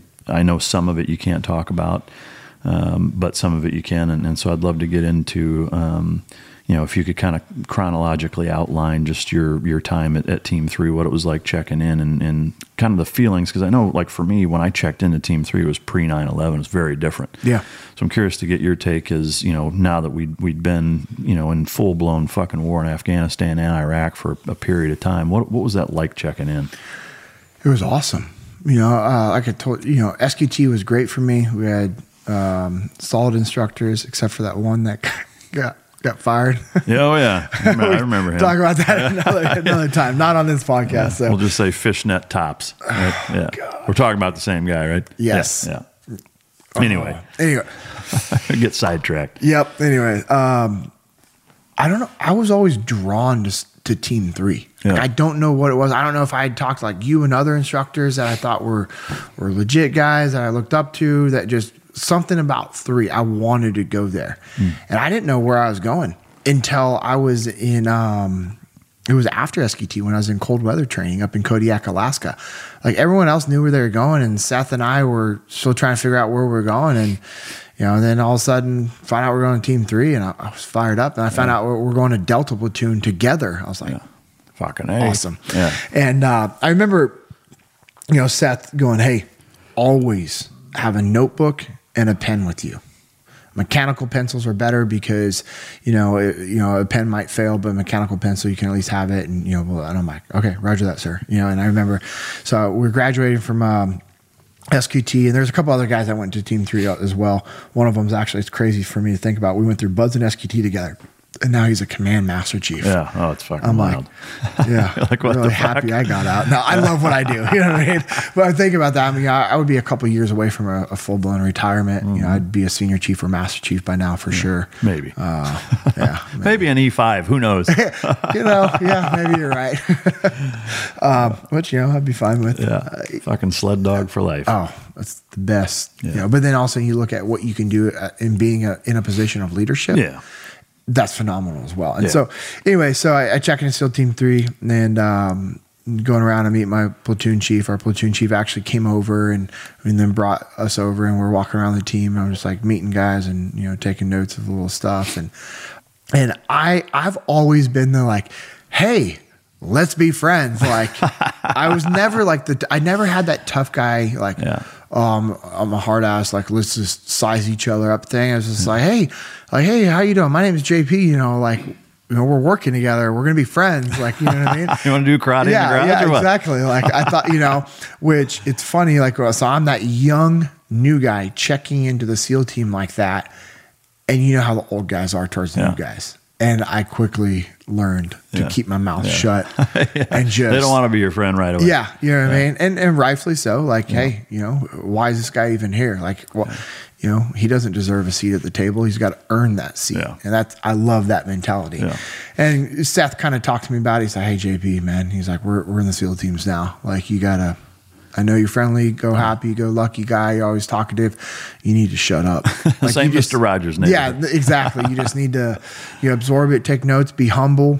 Yeah. You know, and he's like, we're going to do this together. And I mean, when I think about stuff like that, it's I just you know, Seth was such a good person, you know. And uh, so I check in the team, and you know, we find out all of our stuff, and they're like, "Hey, uh, you're leaving in a couple days to head out to the desert to go an, to an off-road Hummer driving and racing school. You got to be back here Sunday at this time. Uh, you're gonna go go over to supply, get all your gear, everything else like that." And I was like. That's that's you've got to be kidding yeah, that's me. That's one of those schools. You're like, am I on a hidden camera show right now? Yeah. Like, you're gonna fucking pay me to go off road shit? Like, yeah, yeah. off road Hummer driving and racing and navigation school. Yeah, check. So go out to the desert, do that. That's where I became really close friends with Derek Benson. We found out we were, you know, uh, he was a Buds class ahead of me. He was in class 241 with Leif. And then, you know, uh, they hold the officers back. They do the officer training. And then that's when Leif and Seth came into my my SQT class. So I knew Derek really well. Uh, we became like best friends out there, and uh, from that point on, we were just always hanging out. Like just started, you know, both rode street bikes, started racing bikes. You know, just always always together. Yeah. Um, and so we go we do that workup. We're getting ready to head overseas to do the you know the capture kill mission that you guys had done and other guys who were doing over there. And I mean, it's such a badass mission. It- that is like what the signed that is the Navy SEAL mission. Cool. I'm gonna go sneak in at night on night vision. I'm gonna blow open the front door, or I'm gonna pick the lock. We're gonna go get the guy out of his bed. We're gonna catch him by surprise. We're gonna kill the guys that try to fight back that have weapons. Awesome. So that's what we're doing our whole workup for. That's what we're planning, blah, blah, blah. And then for like five weeks before we deploy, we find out that we're taking over the, the personal security detail mission. And we're like, You're welcome. You've got to be kidding me.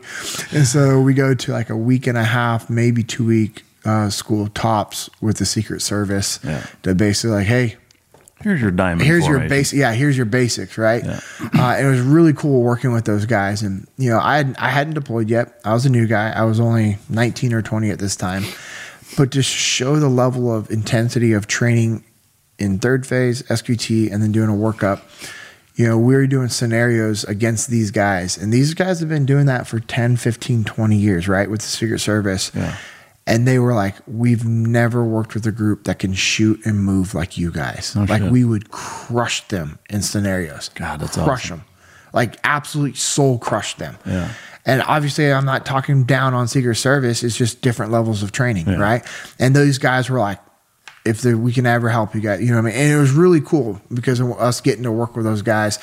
And then them, and for me, for what I took from that was like, wow, we are just at a different level when it comes to our training, the amount of time that we put in. And so that kind of made me think more of like just being like, hey, you know, what we what we get to do is is amazing. Not everyone gets this level of training. Yeah. And so went over on that deployment. We're doing the personal security detail for the top seven dignitaries in Iraq during the election time frame. Oh, it sucks. You go, you think from you're going to be on the offense to now you're on the defense. Yeah. I, dude, I was young, I was immature, and I had a really shitty attitude. You know, um, I was not happy to be there, um, and it, it, it showed. You know, I remember one of the old guys. Uh, his nickname's Pepper. Um, he had to tune me up. Yeah. he had a little conversation I with me. Pepper. He, he's a good dude. Yeah. And um, you know, I remember he, he he he talked to me. He's like, "Hey, you know, I did my first workup, and we were getting ready to deploy, and I had to have surgery, and I I, I missed out on the initial push into Afghanistan. Like, how do you think that made me feel?"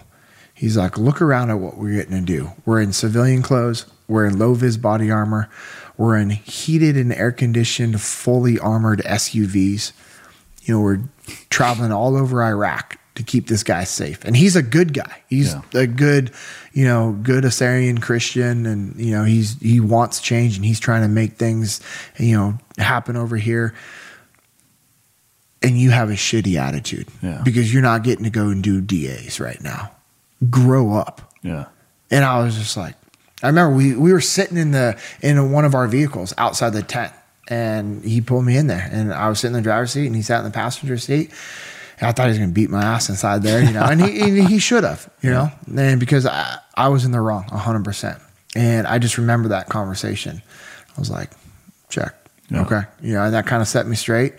Uh, and then we went through the rest of that. Um, I, I think he he also wrote something up like on paper, and Oh, he was just like, "Hey, I'm gonna hold on to this. Yeah. If your attitude continues to be the same, it's gonna be official. If not, I'll put it over in that burn pit over there, you know, Yeah. before we leave."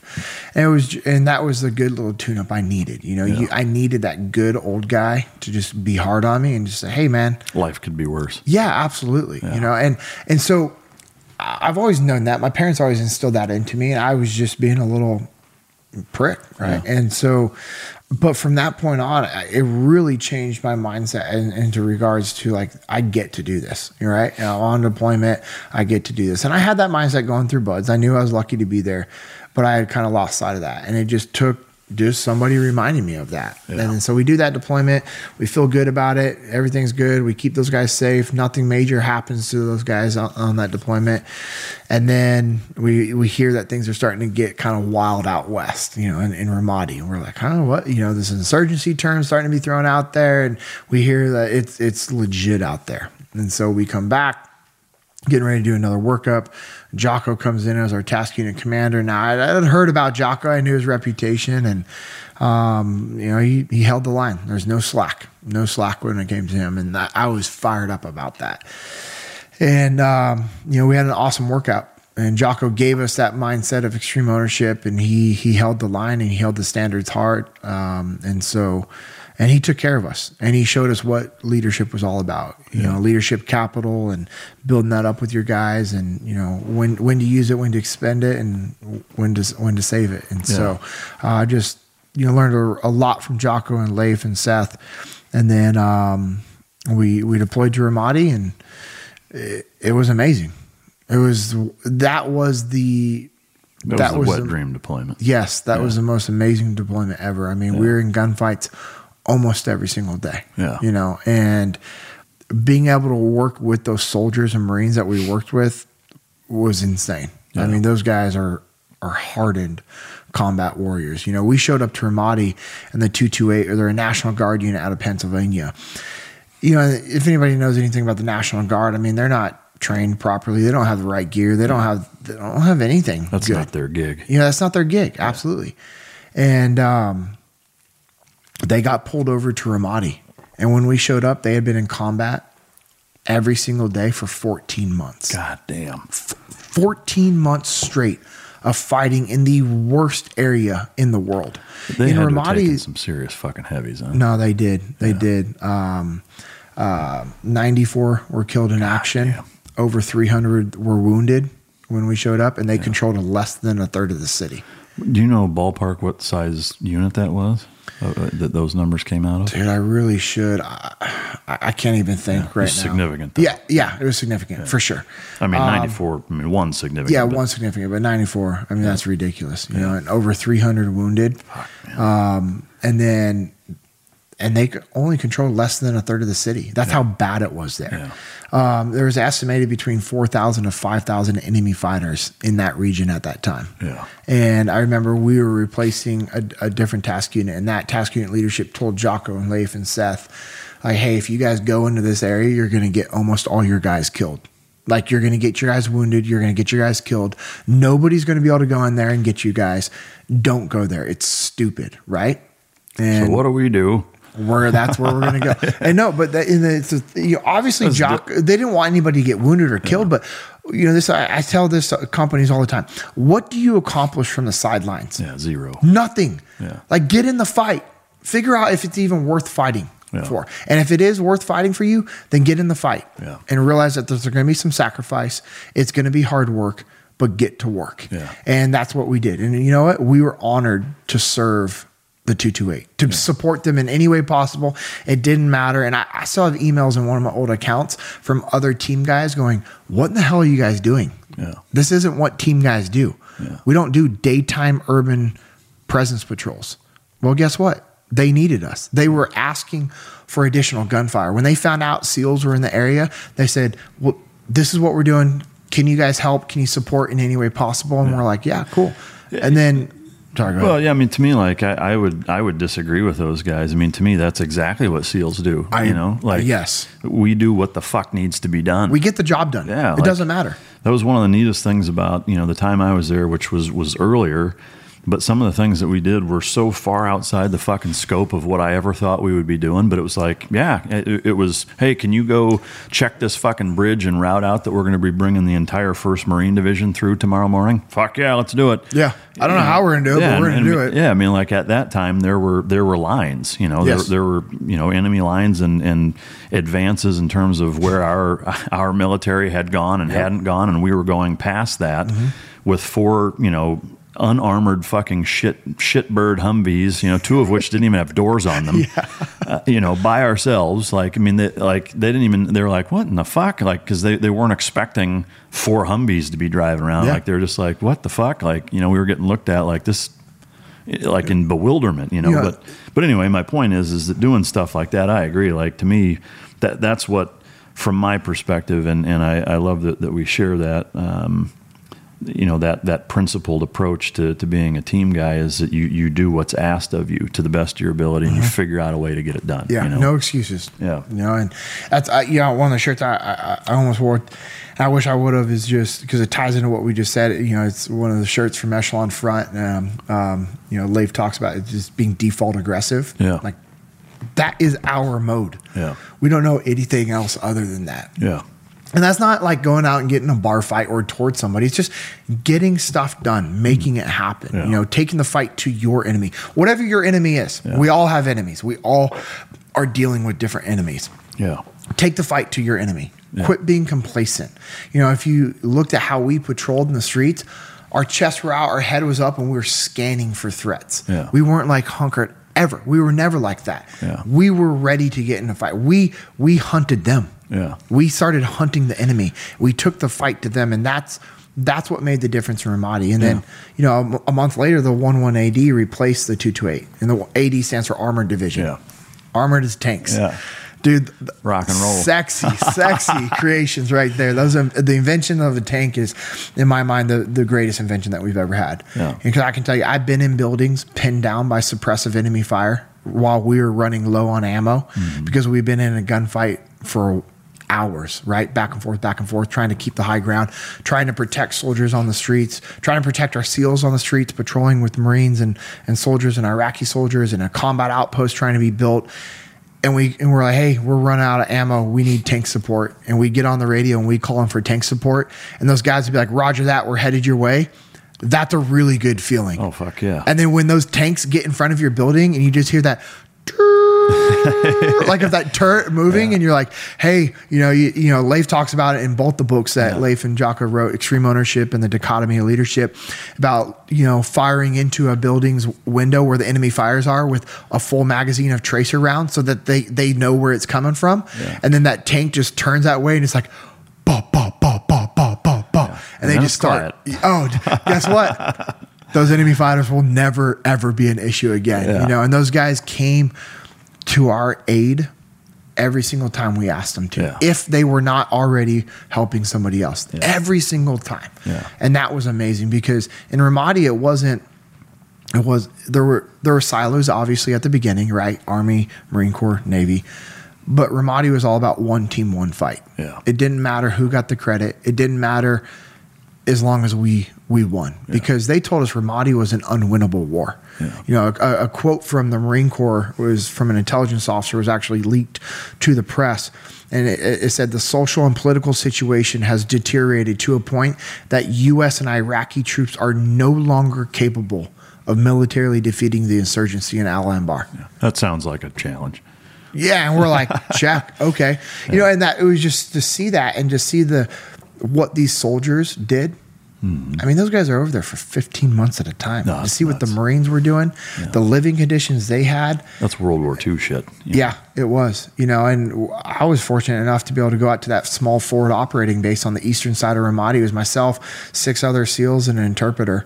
And we were working with the 1st 506 Infantry Division, the famous Band of Brothers. Yeah. That's who I got to work yeah, with. First of the five. Dude, I mean, it, just to be able to work yeah. with those guys was phenomenal. Yeah. But that fob that we lived on, uh, Full Metal Jacket was a building that I lived in. It was Camp Corregidor. That building was an old blown out building that was part of a university, and mm-hmm. that the the building was built up with sandbags and plywood, and we had dirt floors, and we built up little rooms in there. I mean, it was hard living conditions, but that's what I wanted. Like yeah. that's what we all wanted. We're like, yeah. yes, because if it's shitty here, that means that we're in it. Yeah. That's we're we're gonna be in the fight. I'm not on some big built up base where I can go get Domino's or Subway or, or Starbucks. Rocky Four style. Yes, that that is the best correlation anybody's ever given. It was Rocky Four style. You know, there. You know, a lot of times our our our chow hall got hit by mortars, and so we were eating MREs. Our, the shower tents, you know, I talked about on Jocko's podcast. The shower tents got hit by mortars. Mm-hmm. You know, and it's like cool. Well, how do you shower? You take your water bottle, you poke holes in the top of it. Your buddy stands on a chair and squeezes it over you, and that's how you know you kind of wash up or you baby wipe up. And that it was, you know, there's just And like he gets your back while he's at yeah, it? absolutely. You know, yeah. And so it was just, you know, it was hard living, but it was awesome. And I, I miss those days, you know, of sleeping on an air mattress that was on a uh, a bed that you made out of two by fours and plywood, and the door is a poncho liner, and you know, Mikey was right next to me. Another guy, uh, the Badger, uh, he's still in, uh, was was right next to me, and he was he, he taught me a lot about being a sniper in the SEAL teams as well. Phenomenal individual. I saw him at Seth's funeral, and I was like, bro. It was so good to see him, but I was just like looking at his dress uniform. Literally, his trident It's like on his scapula. it is on the top of his trap. Yeah. That his rack is just Yeah. insane. No, I know it. You know, and so it's funny when people are always like, Oh, thank you. You did three combat deployments. I'm like, I'm a quitter. I got out early. Like I have buddies on their 10th, 11th, 12th combat deployment. Oh, know. Guys are still in the fight, you know. I didn't I didn't really do much, you know, but Ramadi was legit Yeah. and we got to do a lot of good stuff.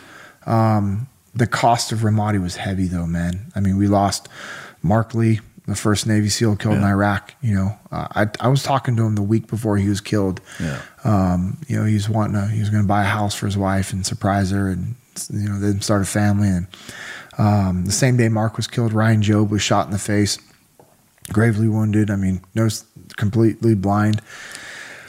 Is in Germany, coming back to the United States. His high school sweetheart quits nursing school so she can take care of him. You know, he summits Mount Rainier. He's completely blind, no sense of smell, no sense of taste, um, but living life to the fullest. Gets a business degree with a 4.0. And then the week that him and his wife found out they're having a baby girl, he goes in for his 22nd surgery and dies, you know? Yeah, I, I mean that whole story is fucking just heartbreaking. I, do you know what what happened with it? Was it just complications? Just complications, man. And then, Yeah, it's you know, the, the hard one is, you know, I just, you know, if you ever, like, guys will see me like from stage talking or on podcasts, like, like you see that scar there. Like, I cut my finger down to the bone, um, and they thought I was going to lose my finger. And so I got flown out of uh, Ramadi to a, a another base to have surgery because they thought like, and um, you know, the only mission I missed out on was that last one when Mikey was killed. Yeah. And um, you know, Mikey Monsoor, he he was like one of my new guys. You know, he was he was my security gunner when I was a point man and or acting as a sniper. He was always by my side, always. And I wasn't there for him. You know, I wasn't there on that mission, and that you know, there's a lot of guilt from that, and you know, for a while there's a lot of darkness, and there's a lot of questions and doubt, anger, all that stuff. But I mean, you can't sit there and focus on all that. No, know You, you can't, because where does that get you? Nowhere. It gets you nowhere. And and and those feelings that I had are no different than the feelings that anybody else that's listening to this podcast has felt. We've all felt all those things in your life. Mm-hmm. And you have to look at all the good that you've done and the good that you can do. You can't sit there and, you know, focus on all the all the bad stuff in your past. It gets you nowhere. What are you going to do with this? What are you going to do with the gift that you have? And there's been a, couple different scenarios in throughout my career that I was very fortunate enough where I was still able to to be alive you know and you you have to you have to take those lessons that you learned and, and pass on. I mean, Battle Ramadi was ridiculous. I mean, you know, nine Abram battle tanks were completely destroyed. You know, the big, the big, huge Abram battle tanks. Nine of those were gone. Fifteen Bradley fighting vehicles, thirty-four Humvees. Ninety-eight guys were killed in action, and over five hundred were wounded. And what and what uh, time span was that? So, 61 were killed in action during our six months with them. Yeah. And then during their whole whole time over there, 15 months, 98 total were killed in action. Yeah. Fucking Christ.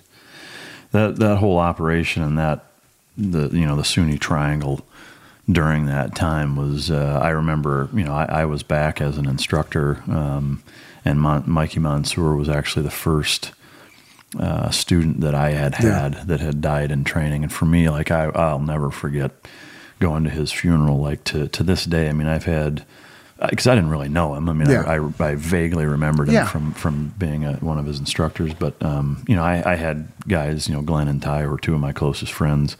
Dude, Ty was such You know, an amazing guy. Yeah, um, you know, but of all of the funerals that I've been to, that to this day, and, and I, I have no doubt for the rest of my fucking life was was the toughest. Yeah. You know, um, because of the circumstances, and, and it was the like it almost felt like. By no means is this me saying I was a father figure in his life because I, I, I wasn't, but but having been one of his instructors and, and that being the first student that, that you know had Yeah. had been lost in combat since I was an instructor, it just something about that hit me so fucking hard. You know, like even the Temple of the Dog song, uh, "Say Hello to Heaven" was played to this day. I mean, it's been 13 fucking years, 12, 13 Yeah. years. Uh, to this day, I can't listen to that fucking song. Yeah. You know, like the second it comes on, I change the fucking channel. Well, you know, I mean, but you you say you like you weren't, but you were. You were a father figure because that's what we did in the teams when we were instructors, and it didn't matter if those guys were younger than us, our our age or older. You know, I was at TRADET after Ramadi. You know, uh, I got pulled from SEAL Team Three because I had to have surgery, and I, I couldn't. I had some issues with that surgery, and so I couldn't stay at SEAL Team Three, which is was heartbreaking to me because I was supposed to be, you know, back in, you know, we're supposed to be going to Sadr City, and Mike Sorelli, who was on the rooftop with Mikey, was the OIC of that platoon that I got pulled from. Yeah. like it just killed me, killed me to to to be pulled from that, you know. And I, I go to Buds, and I'm at Buds for a couple of months, and I get Jocko pulls me over to TRADET. And so, I mean, you know, one of the Buds class I was a Buds instructor for was class 265. 265 has the most amount of guys that have been killed from one single Buds class. Oh, shit. I think there's like six guys, six guys from that class have been killed. And I knew those guys. Those guys were legit warriors, right? And then they come through training, and I'm at TRADET as one of the uh, for for a little for a year, I was the LPO, the leading petty officer, in charge of all of our urban warfare training. You know, so all the SALC training that we did, I ran all that stuff. And so I remember all these guys coming through training, and then I was also a CQC instructor in addition to doing the SALC training. And so you just get to know all these guys, and then you find out that they get killed, and it's just yeah. And I was younger than a lot of these guys, and I, I still felt like what you just described because it's like, did I not? Did I not teach them? Is there something I didn't do? You know, and it, but it's also the camaraderie and the brotherhood that we have because you know, at any point, you know, if you're a good team guy, if you would have done exactly what they did, Yeah, if you would have been in those positions and actually deploying to combat, you know, and not avoiding it. Yeah, yeah, no shit. To me, there, there's just a there's an inherent sense of responsibility that you feel for it, you know, and, and Mhm. you can't you can't help but feel that. it's hard to explain. Yeah. I've tried to explain it to guys that, Yeah. and I just, Yeah, you it's really just one of those things I, ch- I chalk up and I just tell people, hey, you know, there's a few things in life that you just can't explain, Yeah. and this is one of those things. That and women. Yeah, Yeah, the um, well, so so going back to uh, you, you mentioned the introduction of the tanks. Um, I, I would like to talk about that for a second. Would you say that, that was a game changer in terms of your guys' presence there? Like totally Yes. flipped the script. absolutely. Is that when you were mentioning the uh, the slow spinning of the turret? Like it reminds me of uh, when you're going up on a fucking roller coaster. Yep. Like it's that anticipation, you know, yeah, you know, like that super Yep. slow, and it's it's super. You know, the anticipation is is is the hardest part of it, or the or the worst, or the the most exciting, depending upon which end you're on. But uh, you know, but. Um, can you describe kind of the you know the once the implementation of that did you notice like kind of a paradigm shift in terms of I can only assume that now the enemy's tactics had to have been uh, you know adapted to that and, and and what what was that like once they showed Yeah, up? I mean, those guys we were fighting were smart. You know, people are like, oh, dumb. You know, I was like, no, no they're fucking smart they're very smart. They're still alive. They're still in the game. You know, like I, I didn't grow up hunting, but I always ask when I talk to companies, I say, hey, any hunters in the room? The guys would like raise their hands, like, hell yeah. You know, like guys are getting all excited. I'm like, hey, does a buck get big by being dumb? yeah Every single time. Guys just start shaking their head. They're like, hell no. And I'm like, these guys were still alive because they were smart. yeah They knew what they were doing. They were evil, evil people. And they were they had no rules. We had rules that we had to adhere to. They had no rules. Mm-hmm. And so they they had to adapt to that, you know. And I I will say like the soldiers and marines that we worked with, they were default aggressive also. So you have you have you have soldiers, marines and seals that are being told like, "Hey, this is unwinnable. You can't win." And the leadership from all those units are like, "No, we're going to win, and this is how we're going to win." And then that attitude is reflected in down to their own guys. It's contagious, and guys start to believe that they can win. Mm-hmm. We believed in it. We believed that we were going to win in the Battle of Ramadi. The soldiers that we worked with, they believed in it. The Marines that we worked with, everybody freaking believed in it. And we could, we just got to work, you know. And those those tanks were an absolute game changer. It's a tank. Yeah. I mean, you know, they drive through buildings. You know, there's times where we were pinned down in a building and we couldn't get out. We couldn't even leave the courtyard. Like we might be able to be in the courtyard, and we couldn't even leave the gate from the courtyard to go out in the streets because guys were getting shot and you know you just couldn't do that and so we'd tell those tanks and they would back through they would drive through that fence they would back the tank up to the front door of the building and we literally would run from the house into the tank they load up and we'd just take off and it's like absolute game changer yeah, yeah. you know absolute but you know hey then again, those are big targets as well. Yeah. And the IED threats out there were, were no joke. We didn't call the tanks in unless we knew we absolutely had to have them. Otherwise, a, a, a good portion of our guys were going to get killed. Yeah. Like we didn't do it because we also knew them coming in, the the threat of them hitting IEDs and getting guys wounded or killed was high as well. So that's some of those things that we had. Sometimes we just had to wait until night, right? And yeah. just be like, hey, we're gonna have to get out of here once the nightfall comes, and that's gonna help yeah. give us the advantage. And I mean, that's kind of around the time where they started adopting the the EFP type mm-hmm. shape charges and shit yeah. to to get through some of the new super armored vehicles and the and the fucking tanks and shit, yeah. right? I mean, so yeah, it's a it's a dice dicey fucking scenario, no doubt. Um, one of the things you mentioned earlier about uh, that, that kind of struck a chord with me in terms of body language, the way that you guys patrolled versus how everybody else, you know, had, had patrolled previously. Some of the National Guard guys. I'm curious, you know, because body language is such a, a huge component to dog training. Um, was was there any any element of of your uh, interpretation of understanding in terms of, of the enemy responding different or realizing like these fucking guys are different. The, the, the, way that they're patrolling the way that they're carrying themselves that type of stuff. Can, mm-hmm. you, can you speak to the, the difference that that made? So I, I, don't I don't want to be coming off like I'm saying anything official uh, but I do I do remember you know when we would work uh, with the Iraqi soldiers and they would they were starting to build relationships with the local populace that were good, innocent people that just want to live a normal life, right? Yeah. And we started to hear that the enemy fighters, they like they knew who we were. Mm-hmm. Like, because we had different gear, we had different helmets, and like they knew when, when the guys with tan helmets came in, all hell's breaking. Yes, yeah. absolutely. Yeah, because we were hunting them. Yeah. We weren't on the defense, even when we were set up doing overwatches for those combat outposts to be built or for guys to patrol through the streets, we were always on the def- on the offense. Yeah. We were we were scanning, we were hunting them, we were bringing the fight to them. Yeah.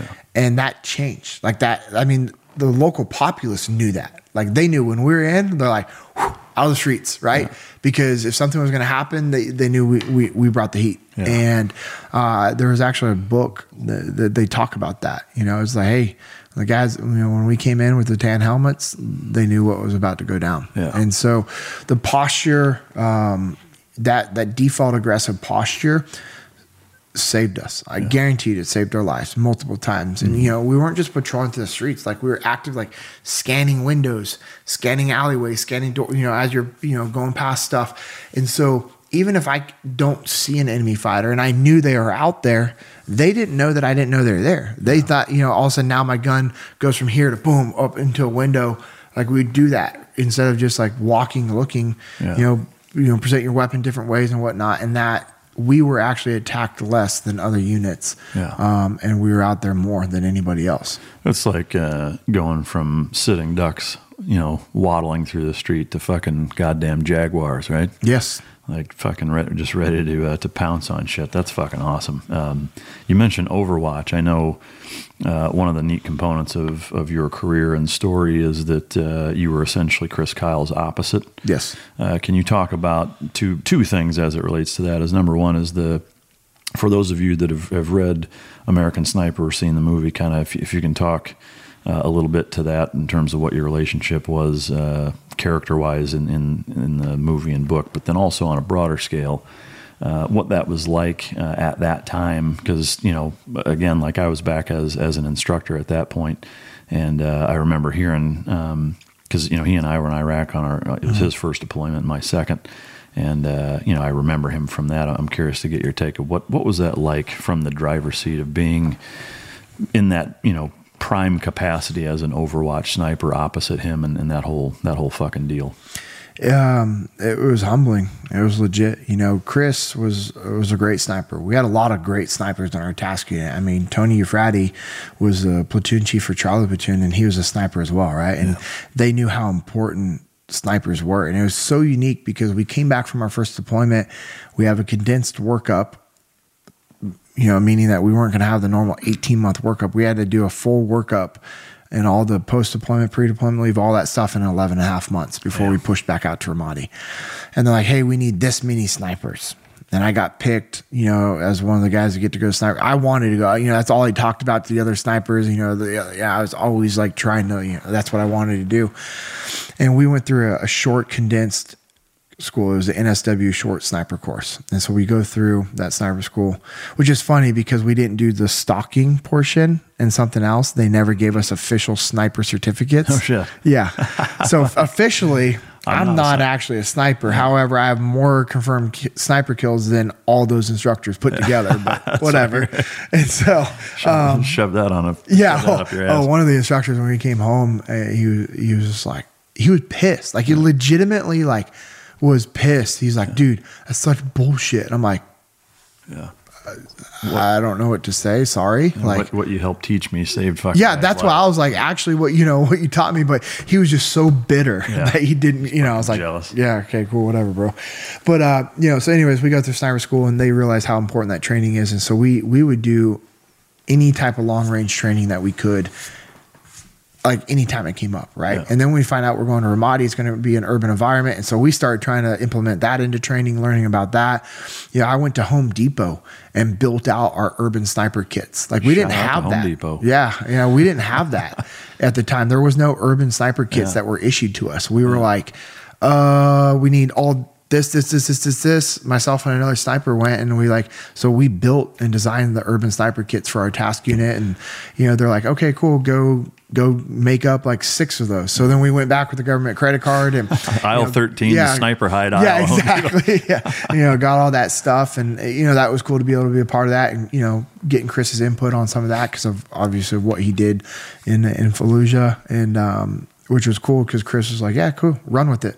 And he like, t- he totally could have taken the lead on that, right? Like Chris is the legend in the teams when it came to, you know, from what he did in Fallujah. And then, uh, and then we go to Ramadi and, in Ramadi, just hearing about what he was doing, and you know, I was we were never in a competition. It wasn't, you know, it was cool. Like I didn't care who killed who. Like who?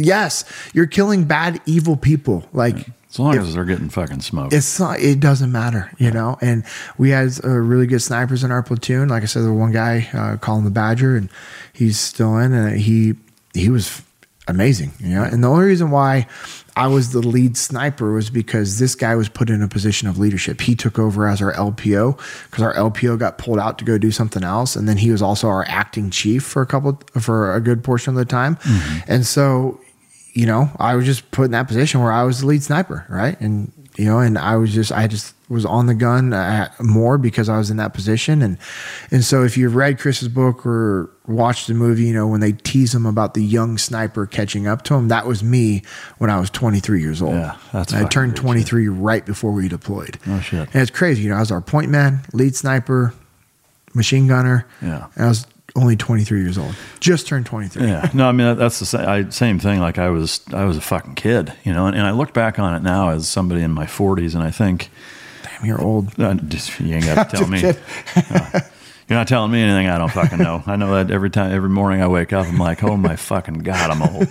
Um, but you know, it, it's funny because I always remember growing up in the SEAL teams. I was always the kid, the baby, the fucking young buck, the you know whatever. And now I'm like, like where where what happened? Like the blink of an eye, and now I'm a 40 year old guy, and I look at, at these kids that are in their early 20s, and I'm just like, holy shit. Like I can't believe I did that when I was that age. Like I don't know if I was just fucking stupid, you know, or, or naive or both. You know, patriotic. Like I mean, a, a question I was asked just yesterday actually is, you know, why did you join the Navy? I was like patriotism and naivety. Yeah. you know, like, but Well, I think you're also you're not addressing the fact that you know that is what you were designed to do, Mike. Yeah. You can't argue that. You know what I mean? You can't. And now we obviously have turds in the SEAL teams. There's turds in every unit, every organization. There's guys that slip through the cracks. We know a couple of those, you know, but we were designed to do that. That is that is the plan that God had for us at that point in time. Yeah. That was a chapter in our life, right? Now it was an awesome chapter. Yeah. And our current chapters right now are pretty badass also. Like hmm. with what you've been doing, what I get to do with Echelon Front, you know, the the I, I, I get to speak to people which I actually don't like because I grew up with a speech impediment. Oh shit! I was in speech therapy all throughout school. I hate talking in front of people. It, yeah. I don't like it, but it's my new mission. I'm Nick, the host of the UFO Chronicles podcast, with first hand witnessed accounts of the strange and unexplained, covering UFOs, cryptids, conspiracies, and the paranormal. Real people, real encounters. So come with us on the journey into the unknown. UFO Chronicles podcast is available to listen to on all apps. I'll see you soon. And I believe in what we do with Echelon Front. So I turn it off and I, I just tell myself it, it's, it's game time. Right. Yeah. And so when I go up on stage, I just, I just flip that switch. Uh, but what I love, what I'm so passionate about, you know, because I had a guy who was like, "Hey, man, you know, when when the, the love of the road gets old, let me know. I got something for you." Yeah. It's not that I love being on the road. I don't like being away from my wife and kids. I don't enjoy that. I don't like being away from my jujitsu gym. Like, but I love what I do for the field training exercises that we do. Yeah. You know, and that's where we apply hands-on stress-induced training for companies that build and ingrain in our leadership principles. Yeah. And so I love that. Like I that's not work to me. Yeah. I, I love getting to do that. And because that's a part of what I did in the teams and with what you're doing, it's a part of what you did. You know yeah. what I mean? And that was passionate to you. And that's the same thing. And you, God designed you to do that in your past and God designed you to do what you're doing right now. And I feel the same way. Yeah. And that's what, you know, guys, you know, they don't realize is we did what we were able to do because that's what we were meant to do. Yeah. You look at these guys that have won, won, you know, Congressional Medal of Honor, you listen to their stories and you're like, what? Yeah but I know, I know you at the back of your mind, like when you hear those stories, you're like, I would love to be in that situation. Oh yeah, I would love yeah. every Medal of Honor story I've, yeah. I've, ever read. I'm like, I'm a little jealous. Yeah. I don't want the Medal of Honor. I don't care about that. I just want that situation. I want to see yeah what would happen. I want to see what I could do. It's the same thing. You're in a bank, right? And you're like, yeah. please be robbed right now. I know. Please, somebody try it. to rob this yeah. bank while I'm in here. I see all these videos of like holdups at fucking convenience stores. I'm like, I wish a motherfucker would just once, like just one fucking time. Yeah, why can't you do? Why can't you try to rob the lady right in front oh, of me? I know it. God damn it. Yeah. No, I hear you. So that's. I mean, that's just the way I've always I've felt, and you know, I don't. I know I don't live the greatest example as a Christian but my faith is has always been there and always will be there. And I, I, I try to be a better man every day for my kids and for my wife and for those that are listening to this podcast and are going to follow on social media and see what we do with Echelon Front and what you do with your company. I mean, that's why I think if we strive to do that, it's also a way that we can honor the brotherhood. Absolutely. You know, honor our our brothers that we had to take the trident off our uniform and pound into that casket before mm-hmm. they went mm-hmm. down in the ground. Yeah. And the amount of tridents that we've had to buy over the years is sickening. Oh, I know it. It's you know, I have an event I'm going to this weekend. It's a black tie event. And they're like, hey, you know, instead of renting a tux, like, we'd love to have you in your dress blues. And I was like, oh, that's cool. Yeah, that'd be awesome. And Shit, then they don't fit anymore. Well, no, they, yeah. yeah, they're a little tight, but they fit. Um, but I realized I don't have a trident because the last time I wore my dress blues was at Seth's funeral. Yeah. And the last time I had a trident on was when I took it off my chest and put it onto his casket. And I'm like, yeah. I I don't have a trident. I can't wear my uniform, yeah. you know. And so, but thank thank goodness there's Amazon. Yeah, or 7-Eleven at this point. Fuck, yeah, you can get them no, just about anywhere. No kidding. You know, it, you bringing that up, it, it certainly strikes memories for me of, of going to countless fucking funerals doing that same thing. I mean that that tradition that's relatively new um, is something that uh, the the power behind that is is impossible to to explain, uh, and, and, just even trying to encompass the the emotions that uh, that our elicited from from that experience. I won't even try to, to do it justice, but uh, I have never been a part of, of anything anywhere near as powerful as, as that that procession of a of a SEAL funeral when when we take part in that. I mean, that uh, that whole process and experience is. Uh, well, the, funerals were always obviously hard for guys in our community. I mean, there's been funerals since yeah. you know the UDT days in Vietnam. You know, yeah. but I think what made that so impactful is that I might be wrong, but I'm pretty sure that started with Marc's funeral. Mm, yeah, uh, so. I'm pretty sure that was the first time guys yeah. were taking their tridents off. Yeah, and EOD guys were taking their EOD pins off and putting it in the casket as well. Which guys were like, "What the fuck? This is not trying." I was like, "Oh, that made me so mad." Like, yeah. no, those EOD guys are our brothers. You know what fuck I mean? Yeah, they were out with us on every combat mission, doing workups with us. Like, it, with guys that said that, it, it, showed me that they did nothing in the community. Yeah. those were the guys that hid at training yeah. instead of deploying. Yeah. You know, cool. Go, go be a really good athlete mm-hmm. when guys are like in combat. Like, get, give me a break, man. And, and so, seeing that at Marc's and then being a part of it for the first time at Mikey's, uh, um, you know, shadow what you just said. It was it's so hard to explain. It's so yeah. emotional. Yeah. And the reason why I think Mike and we can discuss this or you can tell me I'm wrong is what's some of the what's one of the greatest or the ones most guys proudest moments Getting in the teams receiving is, your trident is receiving your trident yeah. when when a when another seal pins the trident yeah, onto your uniform there's nothing like that. No, I know. And then I don't know if they do it anymore, but I know we had pinning parties. Fucking we did. I know you were at mine. you're a mean, mean guy. I don't know what you're talking about. Yeah, exactly.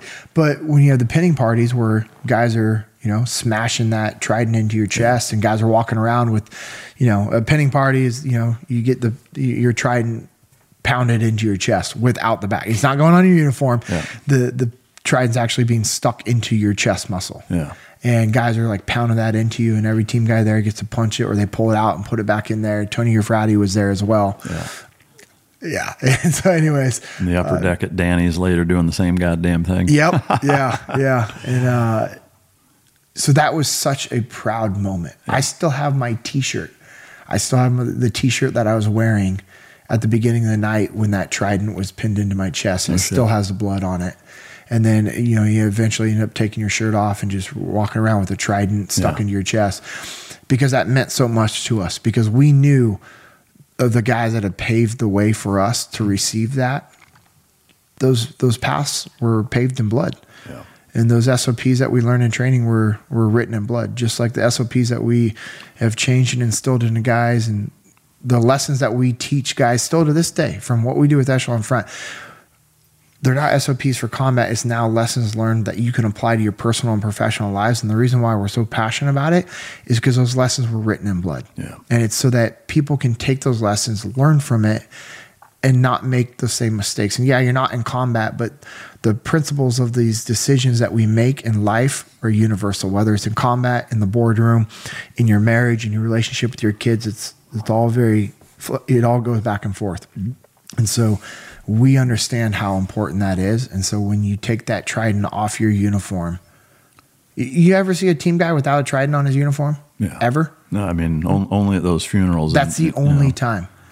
And most guys have a backup, right? So that they can put on later that day, um, because you just feel naked without it. Yeah. And you know, and so just taking that off and putting it in a in a casket for your for your brother, I mean, there's there's nothing like it. Yeah, to me, I think the you know what it what it makes me think of is because it's such a uh, a proud moment and something that you know there's really no greater moment that that kind of sticks out, but what it takes to earn that, you know, and how much blood, sweat, and tears, and, and emotion, and hard work, and dedication, and, and, bullshit that you have enveloped into the the day that ultimately culminates in you being awarded that. It's part of you. Yes, it's you know that trident now is is symbolic to to what you've been through and your struggle and all this other shit. And so by by removing that and pounding it into that casket and ultimately it going out down into the ground, you know what I love about that ceremony is that is that in every one of those uh, caskets now there is a piece of us yes. that, that is buried with that guy, yeah. you know, and, and a symbol of of all of that, you know, that that, that gets dedicated to that and and uh, and ultimately put into the ground. And I think you know, it's just it's such an amazing fucking you know mm-hmm. part of of uh, of our community that I'm um, I'll be forever proud. Um, I'd like to back up just real quick. One thing you mentioned was your faith. I am curious. I'm not a particularly religious guy, but I am curious. You know, in, in your deployment, specifically as a sniper and some of the heavier gun gun battles you've been into, um, was faith something that uh, that played a role in terms of uh, even just something as simple as you thought about as you're pulling the trigger, getting ready to whatever, or did it just never even really register? I mean, we. I mean read the Old Testament, right? I mean, just look at, I mean, guy, I mean, there's been a lot of warriors, um, you know, in the Bible and throughout time, and evil exists, and evil needs to be eliminated. There's no question about it. And the evil that we were battling in Ramadi was unlike anything else. I mean, it was at a full on spiritual warfare, satanic level of evil in Ramadi. I mean, it was absolutely disgusting. And not once did I ever hesitate or think twice like, yeah. oh, I'm a Christian. I shouldn't be killing somebody else. You know, I'm, I'm at war, you yeah. know, and that's, that's what happens at war. And that's what happens when evil exists. I mean, these guys were raping and torturing and murdering innocent people that didn't conform to their ideology. You know, before we showed up to Ramadi, uh, I want to say it was eight or nine, maybe 10 of the tribal uh, elders in that region were tortured and murdered along with their families. And so, guess what the rest of the tribal elders did? They fled. Yeah. So, there was no order. Yeah. I mean, they literally could do whatever they wanted. And the local populace was so terrified of what could happen to them. Like, they wouldn't even look at us sometimes. And it took us coming back over and over and over and actually building relationships with the local populace. And, oh, you need water? We're going to bring water back to you tomorrow. Yeah. And they're like, yeah, yeah, okay. And we bring water back the next day and they're like, you know, like, oh, you need gas for your generator? We'll, we'll, we'll patrol through the streets with gas because that makes sense, right? yeah. But we told them we were going to do something, we'd do it for them. Or, hey, we'd have our guys come back with their toolbox who were mechanically inclined and they would help some guy get his vehicle started and fixed so that he could move his family out of the area. Car's loaded up, they want to leave, but guess what? The car doesn't run. So we're going to fix your car, we're going to fill it with gas and help you get out of that horrible city. Yeah. You saw the good, you know, and you see the innocence of the in those children, mm-hmm. you know. Not once did I ever have an issue. Yeah. You know, the only issue I have is that I wasn't more aggressive over there. Yeah. I mean, I guess know? I'm curious did it did it play a role in any way? Like, was it even something that registered, or was it you know was it something that you thought that kind of helped fuel the extermination of evil, or was it was it just kind of a non-factor? Or like, it was more of just a non-factor. Yeah. I mean, I guess you could say you know it could could have fueled it because, uh, but you know. But you, I mean, you say that, and if someone's going to take it, that I was like, fucking modern day crusader. Yeah, yeah, they're gonna they're gonna try to think it was some like you know, just the way that people can perverse this subject. Yeah. I've got to tread lightly, obviously, because uh, that's not what it was. It wasn't like, you know, me killing Muslims. Yeah. I was killing terrorists. Yeah. That's what I was that's what I was doing. Yeah. And I have buddies that are Muslim good people. Our interpreter wasn't a Muslim, and guess what? He killed a lot of people over there. Also, yeah. our our interpreter was legit. He carried a full load out. He is what our interpreter is. I'm friends with him still on social media. I still talk to him to see how he's doing. I would love to get him to the states. You know, yeah. I'd love to somehow find a way to help get him to the states. Yeah. And I'd have him live with me and my family. That's how much I trust this guy and I love this guy. Dude, he killed more people in gunfights than probably all the frogmen combined. I'm, I'm not even exaggerating. This guy's been on more combat missions and patrols than anybody else. Mm. I mean, insane. I mean, he carried law, law rockets on his back for a guy, like carry extra loadout, extra gear. I mean, he was just yeah. uh, a true warrior. Yeah. So it was never a religion thing. It wasn't like, oh, I'm killing him because of this, this, and this. Well, that's well then that's not what christianity is like, yeah, right sure but it was i was I'm, I'm strong in my beliefs i believe in god i believe that he has kept me alive when there are situations where i should not have come out on top and i know i know how i feel in regards to my faith yeah no, like I said, I, am sure somebody out there is going to try to twist well, what we just talked about. Here's the good news: cool. they can go fucking choke themselves. You you know I'm going to say it at least once every podcast, Yep. ladies and gentlemen. Is there a a specific instance or two that you uh, would be willing to share with the listener in terms of a, a specific gun battle or or operation mission that you can kind of put us in the driver's seat that stands out in your mind as being one of those like, holy fuck, I can't believe we made it out of that type of moment. Yeah, it was. Um, it was on May sixteenth, two thousand six, and uh, the reason why I I just know that date is, I mean, that was the day that one of my Bronze Stars got upgraded to a Silver Star, which is just silly in my mind. It's like, man, I'd had this for ten years. Ten years later, the Navy, you know, Secretary of Navy was doing a review of all the all the awards that had been issued with Valor, and mine got upgraded to a, to a silver star. A handful of obviously other guys did as well. Um, Military know, efficiency. for some, uh, well, yeah, ten years 10 later. years later. Uh, some of the silver stars guys in our community that had silver stars got upgraded Navy crosses. Uh, Oh, so you hear those readouts, and that was pretty awesome. But uh, you know, so it was May sixteenth. We were uh, foot patrolling uh, through Ramadi. You know, we're in the Malab district, and um, we were on North Stadium Road, headed west. And uh, myself, I was walking point. Uh, another Marine gunny sergeant was towards the front of the patrol with us, and he bumped across to the north side of the road. And so I bump across to be with them, so he's not by himself. And at that time, as we're bumping across the street, we walked straight into an ambush, and we had guys shooting down from elevated positions, you know, from courtyards, behind vehicles. You know, you just I I opened up with my machine gun. I was carrying the Mark 46, which is a belt-fed 5.56 machine gun. The box of ammo on the gun it carries 200 rounds. It's a hornet's nest. Oh, it's is. amazing. It's amazing. And then I had, you know, multiple other boxes on on my on my chest as well. And so returning cover fire, um, guys are making the calls. They're peeling back to a courtyard that we just passed. They're making their way into that courtyard. A couple of Iraqi soldiers got shot, and so they're like, "You guys are grabbing them, trying to pull them in there." I mean, it was straight up hornet's nest, right? Like you said, like we're there. And we had other guys in another Overwatch position that were like, like they could kind of see what's going on, but they couldn't. They couldn't do anything, right? That's how far away they were in the city. And so myself and the gunny were on the other side of the street, and we're laying down cover fire. We're engaging guys. He pops around to the north side to hold up the north side. He's laying down cover fire. I think he engages a couple guys up there as well.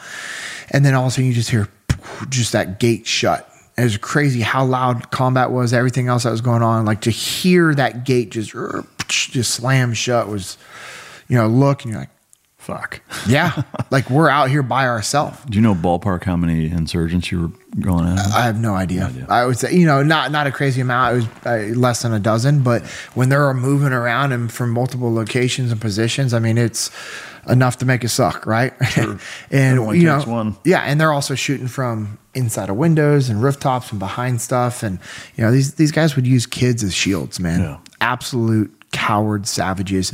They would pick up women and children. They would hold them in front of them while they would attack us, right? But that wasn't happening during this incident. But that's just the way they operated. So, anyways, we've we've got to get back over there, er, across the street, laying down cover fire, and the gunny's like, "Hey, I'm gonna bump across, you know, cover my movement, and I'll cover yours."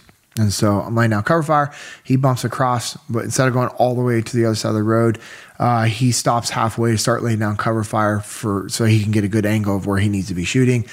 When he stops and faces west and starts laying down cover fire, he gets shot right above his kneecap and just blows out the whole back of his leg. Instantly, he hits the ground. Well, there's now they're shooting at him laying in the street, right? I'm getting shot at. Like there's bullets ricocheting around me. There's bullets ricocheting around him. I look at him and I just see the, the rounds like bouncing at, and I'm like, if I go to him, I'm gonna get shot, right? If I stay where I'm at, I'm gonna get shot. Like I had to make a decision, I didn't. There was no decision to be made though. Like I had to go to him. He was bleeding out in the middle of the street. Those guys were in the courtyard trying to fight off enemy fighters from elevated positions. They're trying to f- deal with the wounded. Like they they've got all this shit going on. The fog of war is legit going effect. full effect. Yeah. And so I run out to him. I'm laying down my own cover fire. And I grabbed the the pull handle on the back of his body armor. I just tuck my Mark 46 under my shoulder and start laying down my own cover fire, and I just start dragging him Some back. fucking Rambo shit.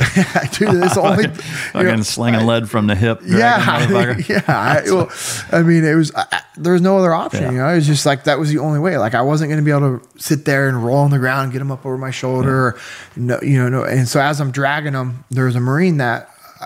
He wasn't in the courtyard, and for whatever reason, he was outside on the street still. I think he was just right around the corner, and I'm yelling. I'm yelling for guys like somebody help me, right? Like somebody get out here and help me, because there's rounds ricocheting all around us. Like I'm trying to engage. I see we're we're getting shot at from multiple locations. Like I can't like I, I can't I can't get him to the gate fast enough. He was a big dude, you know, and he was carrying a radio. He had his full loadout. I mean, he was probably close to 300 pounds when it came to all of his gear. And so I'm just like trying to pull him, trying to pull him. And uh, I actually trip over the curb as I'm walking backwards. Uh, I thought I got shot, right? Because now I'm like looking up into the sky. Like I get back up, I'm pulling him, and the Marine comes out to help me. He gets shot in the body armor, stumbles back. Um, I'll show you when we after the podcast. I'll show you a picture. I have a picture of his body armor. It was that high above the bottom of his body armor, literally an inch and a half lower. It would have gone into his abdomen and probably would have killed him. Yeah. And so he gets shot. Boom. He comes back, grabs him.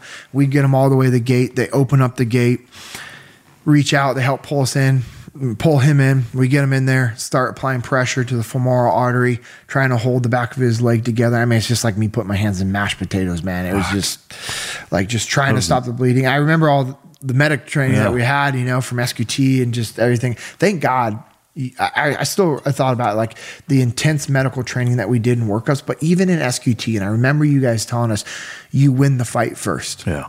You, You win the fight Yeah. because if you don't win the fight, everybody gets killed. Yeah. You have to win the fight, get the guy to a position, then you can start working on him, right? And I just remember how crazy you guys made the medic training, just like just Yeah. simulating blood and just throwing stuff on us. So we had to work through that, and that's what we're trying to do. And I'm yelling for the corpsman, right? And Seth is working both of his radios. He keeps like stepping up onto this thing to go over the wall to like return uh, fire and engage enemy fighters that were trying to move in the streets and get up to other rooftops around us. I'm screaming for the medic, like this guy is going to die, right? He looks over. Well, he's working on a handful of Iraqis that have been shot, right? And so you talk about prioritize and execute. Our corpsman is like, uh, okay, boom, this guy's about to die. He comes over here. I wish I could say his name and give him props, but he's out. But he's a very private guy, so I just I respect that. Sure. He was such an amazing medic, and what he was able to do. I mean, he absolutely saved that guy's life. If he wouldn't have done what he did, that guy would have died, and, as well as many other guys on that deployment. And so we're doing all that stuff. He takes some of the medical stuff. I'm like, whew. Wipe my face. I'm like, just just wipe the sweat off my face. Take a drink out of my CamelBak. It was like the best drink of water ever, right? and Seth instantly was like, JP, I need you on the rooftop. We have enemy fighters moving on our position. Down. I need cover up top. And I'm like, Phew. Well, as I'm getting ready to move up to that rooftop, I felt my gun was light. So I stripped off the box. I put a new box on, linked, uh, like, you know, linked those. The you know, together. the belts together as I'm running up the stairs. I get up to the rooftop. I'm like, all right, hey, you boom. I'm telling the guys where to go. We engage enemy fighters. There's guys that came up on the rooftops across the street that were trying to creep over so they could start shooting down in the courtyard. Cut those dudes in half with a machine gun. We engage more guys to the west, uh, and we suppress enemy fire. We kill them all, and and then he was able to call in the CASEVAC, get Gunny Sergeant out of there, get the other wounded guys out. Uh, but it's funny when I went up on the rooftop, guys were like, like looking at me like something was wrong. I didn't realize it when I wiped the sweat off my face. I had all that blood in my gloves from stopping the bleeding. So Braveheart walking up the yeah, like so I think they thought I got wounded or something happened. Um, but it's um, you know it's yeah that was that was insane you know but all the other days weren't too far off from that Yeah.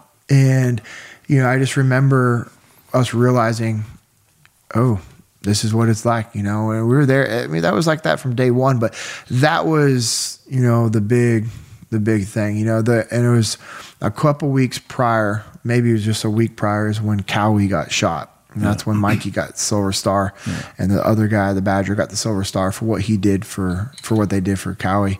Uh, and that was that was the first. That was hard when you hear your brother over the radio go, I'm shot. I'm shot. Seth, this is Cowie. I'm shot. And you hear in the distance is just massive gunfire, and you know that's Mikey because I I know that gun. Yeah. And we're not close to him. And we just take off. We're like, we clap security and we just, we're running through the streets, laying down our own cover fire to get to them. And that was another time that was just like, dude, like, and that one was, it wasn't as intense because by the time we got there, you know, Mikey and this other guy had already killed the enemy fighters that were moving on them. Uh, luckily, they knew where they were at. We knew where they were at. So Seth got on the radio while we were sprinting through the streets and was calling in the medevac for them and called in for Humvee and tank support. And they got there. But to hear your brother over the radio, just this tone completely different. And then while he's talking on the radio, telling us that he's been shot, Mikey's shooting his machine gun. So now you hear that machine gun fire come through the radio as well. It was, it was a sickening feeling, man. Yeah. And it was just, you, you feel helpless. Like Yeah. you're like, I can't do anything right now. Yeah. The only thing we could do was to move them, run towards a gunfire and, and just figure out what we're going to be able to do when we got there. Yeah. Fucking Christ, man. That's some intense shit. I mean, I know I remember being back on the strand while while that deployment was going on and getting bits and pieces of uh, of some of the uh, after actions and stuff, and I was just like, oh, the same thing. Like hearing some of the stories with the you know Medal of Honor recipients and stuff. I'm just like those cocksuckers. You Yeah. know, I was like, God damn it. You know, like Uh, it's like you know all of the all of the moons are aligned like just right for you guys to have this epic fucking. And it wasn't like deployment. we were any better than anybody else. We just we were in the situation and we we did our job. That's all we did. And people are always like try and make it make it seem like something greater or our task unit was something Yeah, greater than we were. I mean, yeah, we were a great task unit. Yeah. I, I but that's because we believed we were and we put in the work. But Yeah. we did, we were just doing our job. That's the thing people don't understand. We were just doing our job. That's what Chris would tell people all the time. And yeah, so I told people, I was like, I was just doing my job, man. Yeah. Like I, you know, Nicholas that you had on your podcast, like reading his book, listening to his story, like I want to be friends with him. like I want us, dude. you know what I mean? Like that, you just you want to be friends you- with everybody. yeah, I, well, that is true. I want to be friends with everybody, but you know, you, you hear those stories, and then he was like, "Bro, I was just doing my job. Like we're no, we weren't special." Yeah, Well, I mean, I, again, I think it's humility is, is playing a big role in that. I think you know, task unit bruiser at, at that time, like between the leadership and and you know, I think leadership plays a huge role for not just the obvious reasons of leadership, but also from a selection standpoint. Is that you know having having your back and going to bat to make sure you're on deployment vice you know maybe some other guys that Yeah. wouldn't have been as dependable. Yeah, uh, yeah. You know, I, I think leadership is multifaceted in terms of how big of a role it plays in terms of the of uh, you know the the varsity caliber and magnitude of dudes that, that end up in in those uh, task units and squadrons. And we had to whatever. fire guys before deployment, Yeah. which is crazy. People don't know. understand that. Like we literally removed guys' tridents from their chests, sent them out to the Fleet Navy, fired officers because they didn't perform. Yeah. And I mean, and that's what people don't understand is how important leadership is. I mean, leadership is everything. and, And, and earning it every day, earning that trident every fucking day. absolutely, you know, and um, and but people get focused on leader. I was talking to one of my good buddies at the gym the other day, and he was like frustrated at work, and I'm kind of like, bro, step up, step Yeah. up and lead. He's like, oh, I can't. I'm like, yes, you can. You absolutely can. Because leadership is at every level. Leadership goes up and down the chain of command. And it wasn't great leadership that we had from Jocko or this the commanding officer at SEAL Team Three or the you know the the general in charge of the battle space we were in. It was leadership at every level. Mm-hmm. That is what I think made Task Unit Bruiser stand out for all the other task units is because Jocko instilled that into every single one of us. Yeah. And the soldiers and Marines that we worked with were the same way. Mm-hmm. Same way. They all stepped up and led. And the good companies that we work with, the companies that thrive, the companies that bring us in to to work with them, it's because they realize that leadership makes a difference. Sure, yeah, And yeah. everything. Yeah, no, amen. I, it's uh, a lot, a lot of really good, good lessons learned uh, in so many different facets of that. Is there one uh, Overwatch sniper story you could share uh, similarly in terms of made a big difference or sticks out in your mind as being, um, you know, a day that uh, you know is, is more remembered than than the rest? Yeah, I have a I have a couple that are up there. One of them I remember we were up on a building. It's I mean we we engaged multiple guys that day, and um, yeah, that's why I have issues with TBIs and just the my pituitary gland is all messed up from all that trauma and, and stuff like that. Is up on the rooftop, the wall was right directly right next to me, uh, but I had to be that close to the wall for the loophole charge. I mean, you're shooting a 300 Win Mag, and I found one of my old sniper log books, and I mean the the, the the round that we were firing was 190 grains. God damn, that's what's like 3,200 feet per second, bro. And then the, the energy out of that is fucking barn door in your ass. So think about it. There's a wall. There's a yeah. there's a, a, mortar wall right next to you. Guess where all that concussion and blast is yeah, going? Right in your fucking right melon. back into your head, right? And so we engaged a couple guys that day, and I just remember every time I took a shot, I just like, oh, just it was just killing me. And so there's, but there's multiple enemy fighters in this position. They're down, they're like hiding in this market, and you can actually like see them in the market. Because I mean, I had 300 Win Mag that I was rocking with the Nightforce scope, which is the best glass out there. By I mean, you know, uh, I've always wanted to go just talk with Nightforce and be like, hey, this is what your scope did for me on deployment. Yeah. Thank you. Yeah. That's it. You know what I mean? Just yeah. like, hey, thank you for making such a good quality product. And uh, anyways, you have that large magnification, boom, zoom it in. We see the guys that are in there, start engaging guys. And so I tell the guys on the rooftop what's going on, and they all come up. And I actually found the video on one of my old laptops. And Mike, who's with us now, Mike Sorelli, comes up. He LAW rocket. He is standing right above me. Oh, he fires a LAW rocket. I'm on my weapon he fire engaging guys. He fires a LAW rocket. Machine gunners come up over the wall.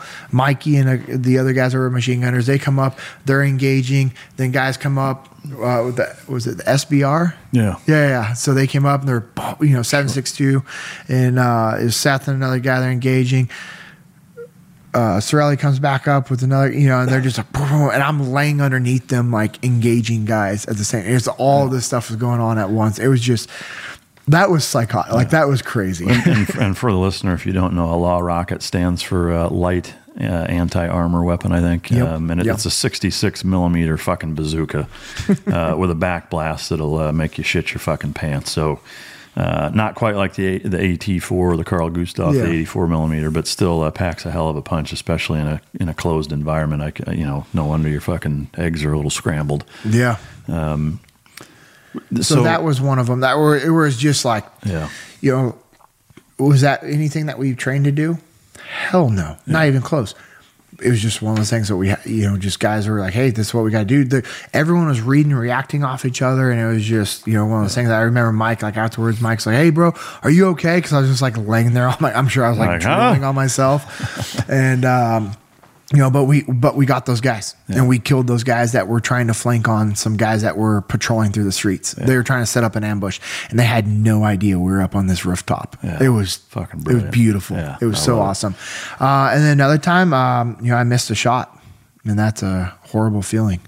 I missed a shot, but I got right back on the gun. And that's the thing I was I was just on a podcast last week and I was talking to these guys. We are doing some filming for Origin, they have, you know, like I was telling you, that discipline, the can yeah. go drink that they have coming out. They're doing some stuff for that. And we were talking about, you know, they're asking, like, have you ever missed a shot? You know, because guys are, you know, other snipers like, I've never missed a shot. I'm like, well, you're full, you're full of it, bro. uh, but when we'd push ourselves in training, to the point where you miss a shot, right? And yeah. to where when you miss a shot, you need to feel that. You need to recognize. It's just it's hard to explain, but if you do it enough times, I know when I take a shot, it's a miss. Like I know that it I it's going to be a miss. But while that gun is in recoil, you just fired off a shot, you're off target, your your head's moved around. What can you be doing? Well, you have to be efficient with your motions, efficient with your movement. And so, hey, bolt, eject that round, chamber a new round in, get it ready, finger back on the trigger, get, you know, my eye, find my eye relief again, get back on target and re- reevaluate. Right. And so I, boom, I did it. I knew I missed. Like I just knew it was a, it was a guy that was moving. It was a moving target. I knew that I missed. I got right back on the gun. And of course, you know, the guy here's he got shot at. So he's running. So now I'm having to take a shot on a guy that's sprinting. Yeah. And it just everything everything just clicked. Like the training that we did clicked in. And I just remember adjusting my lead. And as I was adjusting the lead and following him, just pulling out the trigger and just blew out the right side of his chest as it, it, you know entered in and spun him around and he was laying out in the street and I just remember like the feeling of that miss but not allowing that feeling to consume me yeah. because if I would have just been like oh my gosh I missed and did nothing well that would have been a bad guy that got got away. away. Yeah. He probably would have went and killed innocent people or killed soldiers or Marines that were patrolling the streets. Yeah. And so I just remember feeling that, you know. Oh, that's um, fucking great lesson. The uh, was that the 300 Win Mag? Yeah. That 190 grain bullet, for those of you that aren't super familiar with ballistics, I mean, that's fucking brutal. Um, yeah. To give you an idea, like the, the standard, you know, you hear in the media all the time, the AR 15, you know, the M4 that we shoot generally shoots a 55 grain yeah. green tip round, which is nasty in and of itself, but you're talking about, you know, over three times the size, yeah. uh, size fucking round, and it's going the same goddamn speed. Uh, I am curious in in bringing that up real quick. Uh, was that kind of your sniper rifle of choice, or was there? So the SR twenty five was actually originally my sniper rifle of choice in an urban environment because you have a magazine of twenty rounds. Yeah. It can go semi automatic, mm-hmm. and I was our point man. So both. if I was walking point to go do a sniper overwatch, I carried my sniper rifle. Yeah if I was walking point just to patrol the streets and I wasn't acting as a sniper, I carried the Mark 46 because yeah. why would I not want a yeah. machine gun yeah. endpoint? Or if I was in rear security, which I got into, I, got a handful of my kills also just patrolling rear security because they try to flank from behind and mm-hmm. come around, and they come, you know, and it's just like, dude, like you see them coming, you hear them coming over the radio, you you, you know that they're coming, and you're just waiting, right? And they come around, and yeah. You know, it's it's a beautiful thing. You know, yeah. but for the urban environment, the SR25 was awesome because yeah. I could shoot semi-automatic if I had to. Had a decent scope on the gun, and it was a pretty accurate gun. And in an urban environment, you're not reaching out past a few hundred usually. You know, you know, I have I have uh, longer kills, you know, at 870, which is long in an urban environment. It was just like one of those unique situations. But yeah, most of the time, you know, unless you're on the outskirts of the city where there's like fields or you know, rural areas that we operated in sometimes, yeah, okay, that yeah. you're going to reach out. But in the city, three, 500 yards, I mean, you know, yeah. and so the SR 25 was great for that. But then at the time, we didn't know the SR 20, the, the dust cover was causing malfunctions and uh, you're in an urban environment, riding in tanks, riding the back of Bradley vehicles. We'd load up in dump trucks and have them drive us into the city from base, and we'd offload the dump trucks, secure a building. So guess what? The dust cover is gonna be closed, right? Yeah. But then when you shoot it, it would cause a malfunction. And what was crazy is we'd known about that. The teams, I'm sorry, the teams had known about that for years, yet nobody passed that on. Like that was not like a. Thanks, a buddy. yeah. And so we found out it, we found that out in Ramadi, and so it was like, oh, okay. So when that was happening, I was like, man, I, I can't. I can't risk that. Like yeah. that can't happen. I can't get one shot off and then have to be clear and malfunction. Yeah. And so I just started carrying the 300 Win Mag as my sniper rifle, and it's. I mean, it's much more effective and accurate than the SR 25. I could reach out. That Nightforce scope was insane. It was absolutely amazing, and so it was good. And but then I was having a patrol with another weapon and carry yeah. that 300 Win Mag with that loadout and everything else like that. And towards the end of deployment, um, I might have gotten a little crazy. Like guys were like, "Bro," like my Derek, you know, I was like, "Dude." I'm hearing that you're patrolling with a 300 Win Mag. I was walking point carrying a 300 Win like Mag, bro. Gun. Yeah, exactly. like, what the hell? But uh, hey, I always had Mikey. You know, Mikey was always right by yeah. me. And hey, what's better? You know, yeah. I mean, I'm gonna have the machine gun start laying down cover fire and peel back. I'm gonna get, I'm gonna go imme- immediately to get the high ground.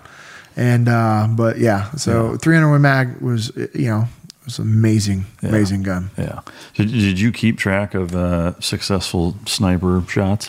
Yeah, we did. You know, we uh, we tried to, but there's a lot of times where you know we're just in yeah. firefights and engaging guys, and there was just, um, you know, you're not actually getting the shooter st- or know we'd get shooter statements obviously when we are engaging guys and, and getting troops in contact and the little ticks but you know for the ones that they're being tracked as far, as far, as confirmed you know you had to have somebody else witness it and it was you know all that stuff as well so yeah we, we tracked as much as we could but um, it was just what our task unit was able to do. You know, I, I, know all the official numbers that guys have and we had as a task unit, but we also all know that it was it Way was more than that. far greater than that. You, you know, every asshole listening right now wants to know what that number is. and my answer always is not enough. Not enough. I got you.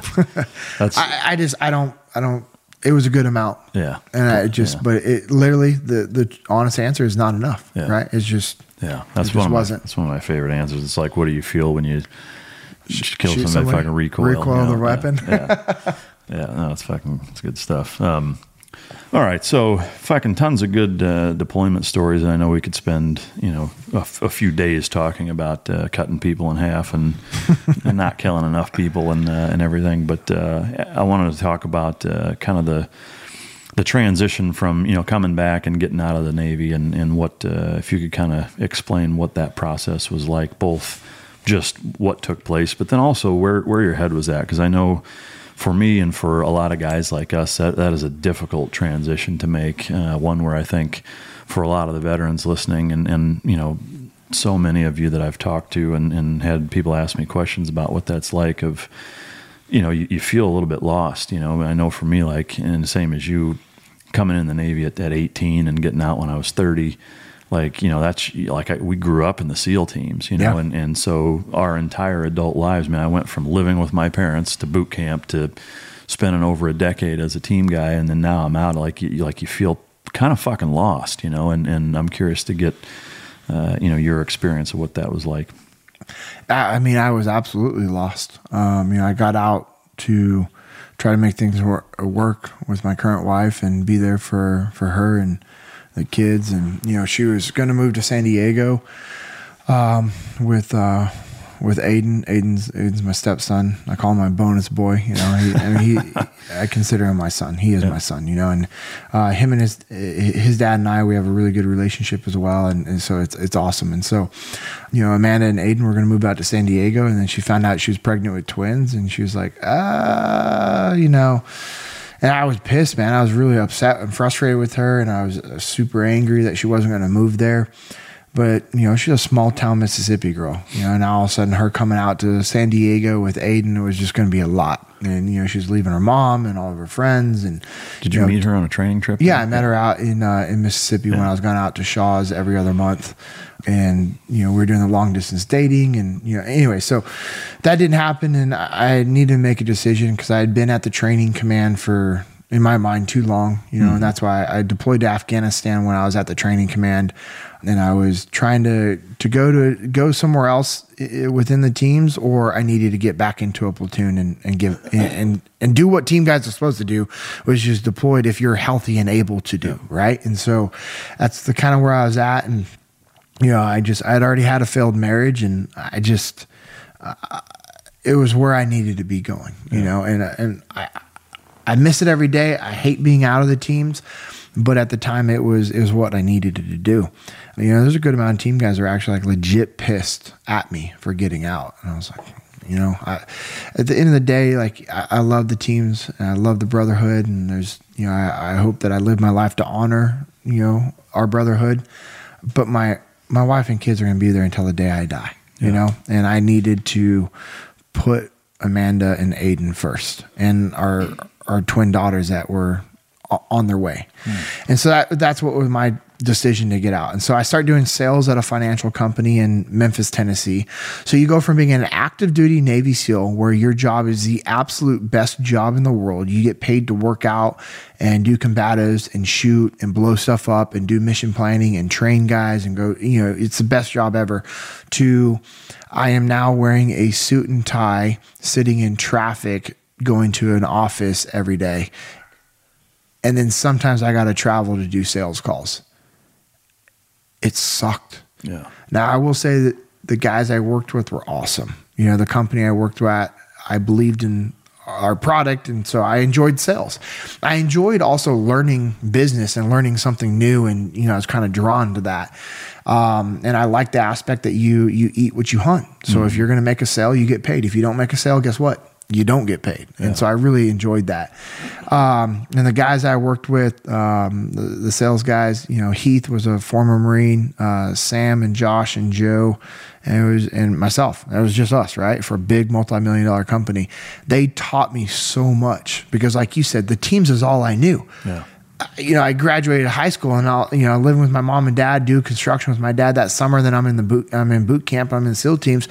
The SEAL teams is all I knew as being an adult, you know. And now when your job isn't, you know, do what we did, it, it was, they taught me a lot, a lot about the outside, a lot about business and just, you know, I I was just crazy. It was cool. And so I'm forever grateful for those, for those four guys and what they taught me. Yeah. Uh, one of the, you know, two of the owners of the company, they're awesome. One of them I still talk to regularly. He's he was a very big influence in helping me just learn about life outside the military and, and the teams. And so I was lost though. I'm Nick, the host of the UFO Chronicles podcast, with first hand witness accounts of the strange and unexplained, covering UFOs, cryptids, conspiracies, and the paranormal. Real people, real encounters. So come with us on the journey into the unknown. UFO Chronicles podcast is available to listen to on all apps. I'll see you soon. And I had no mission. You know, uh, I didn't. You know, we're very mission driven and oriented, and That's now. I have a mission. Now you have a mission. I didn't have a mission when I got out, and I was also dealing with my body not producing testosterone because of the issues with my pituitary gland and the TBIs and everything else like that. So I had to, you know, I didn't know it was a couple of years, man, that until I actually got on TRT. So you talk about your body being completely out of whack, how it affects you. You know, the psychological effects of low testosterone is people don't understand how horrible that is. Yeah. I personally feel, and I've everyone I've talked to that we've dove deep into this little rabbit hole agree with me. The issues with veterans and law enforcement and first responders killing themselves is because of low T. No, I would agree, hundred percent. I will put everything on that because or, of or overwhelmingly so. Yeah. Oh yeah, okay, yes, a large, Yeah. a large percentage. You know that if you fix that, it wouldn't be even be a thought process or issue for these guys. But this isn't a podcast about that, so we'll, I mean, maybe we'll talk about it some other time with someone Yeah. who's an expert on that because I think that message needs to be heard and, and and shared, and and so that's what I was dealing with, right? And so I was a horrible father. I was a horrible husband. I was a horrible friend to everybody around me, and I thought, I wanted to talk to you about that. You know, for that couple of years that no, yeah, yeah, exactly. I just- been wanting to bring that up to you. not now that you're here, and the and the mic's on. Yeah. Um, and I thought MMA would be, you know, would fill that void. Can I- and it helped. Can I interrupt real Yes. quick? The, did you uh, know about the low testosterone prior? Like, were you doing MMA while you were low? Yeah. No shit. Like that's a, that's a weird. I know. Fucking dichotomy. yeah. And a lot of people are like, I don't, wait, what? Really? Yeah. So, but, and I was just talking about this on another podcast. And I just was like, you know, it's crazy what the, the human body can do and what our brain is able to do is I would literally have to do, I would sometimes be, my testosterone would be so low. When I finally went and got it tested, it was 81. God damn. 81. And the normal range is like four to eight hundred, right? well, 400's low. That's when they start giving you TRT. The range for guys my age at the time, early 30s, were supposed to be between uh, seven to 900. Yeah. You know, and if you get in the 600s, you could probably get some TRT because you're getting low. 400s is like, no question, you're boom. 81. That is Yeah. dangerously You're basically a low. chick. I mean, no, chicks in junior high had more testosterone than I did. And so I was, I wasn't sleeping. I was tired. I literally, I could barely get through my day. I was drinking six to seven monsters a day. Um, uh, you know, it was just bad. But then I'd go to the gym to train. It was like the, that was a piece of the teams, right? That competition, just sweating, working hard, bleeding with your, you know, going, you know, just fighting with these guys and training for fights. Uh, I could, I could turn it on. It was really weird. Uh, but yeah, those are times where I was just, you know, had I wasn't even on TRT yet. I, like I didn't know, you know, and it was it was a real bad time. So all that stuff was going on. Amanda and I were just fighting. I mean, it was it was horrible between the two of us. I mean, there's multiple times that I moved out and was actually living with a buddy out there. Uh, I didn't know anybody out there. You know, I moved away from everything I knew. I didn't have family out there. Uh, it was just, you know, it was a rough little transition, but it was nobody else's fault other than mine. You know, and that's the thing is guys want to transition out and they have all these issues. They want to blame everybody else. No, at the end of the day, that was 100% my fault. I should have been more squared away when I got out of the military. I should have planned more. I should have done more research. I should have taken care of my body better. I should have done more stuff with medical in the military. There's all these things that I could have done, right? And for the longest time, I didn't go get my testosterone checked because of my ego. Yeah. I was like, that ain't an issue. Yeah. I got, pl- I'm all man. Yeah, oh yeah, I'm good. I'm good to go. You know, and it was just like, okay, cool. That's like one aspect. Like, Yeah. good. You can have sex with your wife. That's great. However, boom, boom, boom, boom, boom. Right, and it was just all these other things that play into it. And so, it was it was rough. And then Amanda and I actually got divorced. No shit. Completely divorced, like full on. She served me with divorce papers because I was being such an awesome person to her, Yeah. and she was dealing with some stuff for herself. And we were we were just horrible, selfish people. We didn't take the time to communicate. We didn't put each other first like you're supposed to in a marriage, in a relationship. And we got divorced. And I was still working at this financial company. Started making more money than I'd ever made before. You know, I was making six, you know, in the six figures. And I was like, you got to be kidding me. I have a high school diploma, like I'm military. I'm now making over a hundred dragger. grand a year. Like, come Yeah, on. yeah. But I was miserable. Like the money, that's the thing. The money didn't matter. Like I didn't have a family. Like I only got to see my kids a couple days a week. Aiden, who I loved, I only got to see a couple days a week. And I still loved Amanda, you know, and you know, we're doing our own thing and it just we kept getting drawn back to each other. And we end up getting back together. Uh, we're, we go to church and um, there was a we go to church together and there's a, a small group that they're advertising in the church and they had one for couples long story short, short, she was just like, "Hey, you know, I think we should do this," and I was like, "Yeah, we should." And if it doesn't work, we are completely done. Like if we if we go to a small group at church that's four couples, Yeah. and we still can't figure it out. You and I just need to be best friends Yeah. because I can't do this back and forth. You can't do it. And and she was wore out. Like what I put her through when we were divorced was just unfair, right? It- I was it was just bad and she couldn't take it and she didn't deserve that anymore. Yeah. And so we make it work and we figured out, you know, and then also at this time extreme ownership came out and I read Jocko and Leif's book and I was like, you've got to be kidding me. Like everything that I knew from the teams, I never applied to my marriage. Not once. Yeah. Not once did I ever apply what made me a good SEAL. And I'm not being cocky like saying, "Oh, I'm a great SEAL," but you know, I was a, No, I was are. good in the in the SEAL teams because of what I was taught from Jocko and Leif and those guys. No, not it. once did I ever do that with my family. It made me disgusted in myself because, you know, and I remember one time Amanda's like, "You've never quit in your life except for you quit on our marriage. Yeah. You've never quit anything else, but yet you just you quit on our marriage." And I was just like, Okay. and it was true Yeah. you know, and I was just like, it was just bad. But you know, and I will say, you know, she took ownership of her stuff as well. You know, and we we both worked on it, and it's it's been rough. You know, it's been it takes time. You know, and we still stuff we deal with and struggle with. But us learning how to communicate has been the absolute deal breaker and in, in a good way, right? That's what got us away from Game changer. all that stuff. The- yes, Yeah. the game changer was was that. Like I said, I don't, I don't like talking in front of people, and I know people are listening, so I mix up words in my mind sometimes. right. I'm like, it was a deal breaker. Yeah, You're like, hey, what- that's what- idiot. that's what I'm here a, for. That's a game changer. I, do. I do it all the time. yeah. Um, it- you know, it's interesting you say that because the there there's so many elements in, in dog training, and, and when I was on Jocko's podcast, it was you know he he was like you know reading through your book Team Dog, he's like the parallels between you know human and canine leadership like are exact. You know, the medium in which you apply them are obviously different, but but the principles behind them are the exact Mm-hmm. same thing. And and I found myself same exact shit. You know, like I preach over and over to people all goddamn day long. Like you need to do this, you need to not do that, you need to fucking take care of this, you need to, hand, you know, whatever. And then sometimes when I when I hold myself accountable and and and self reflect, I'm like, fucking Christ, I need I need to slap the shit out of myself and take my own goddamn advice. You know, like Yeah. I find myself saying that regularly.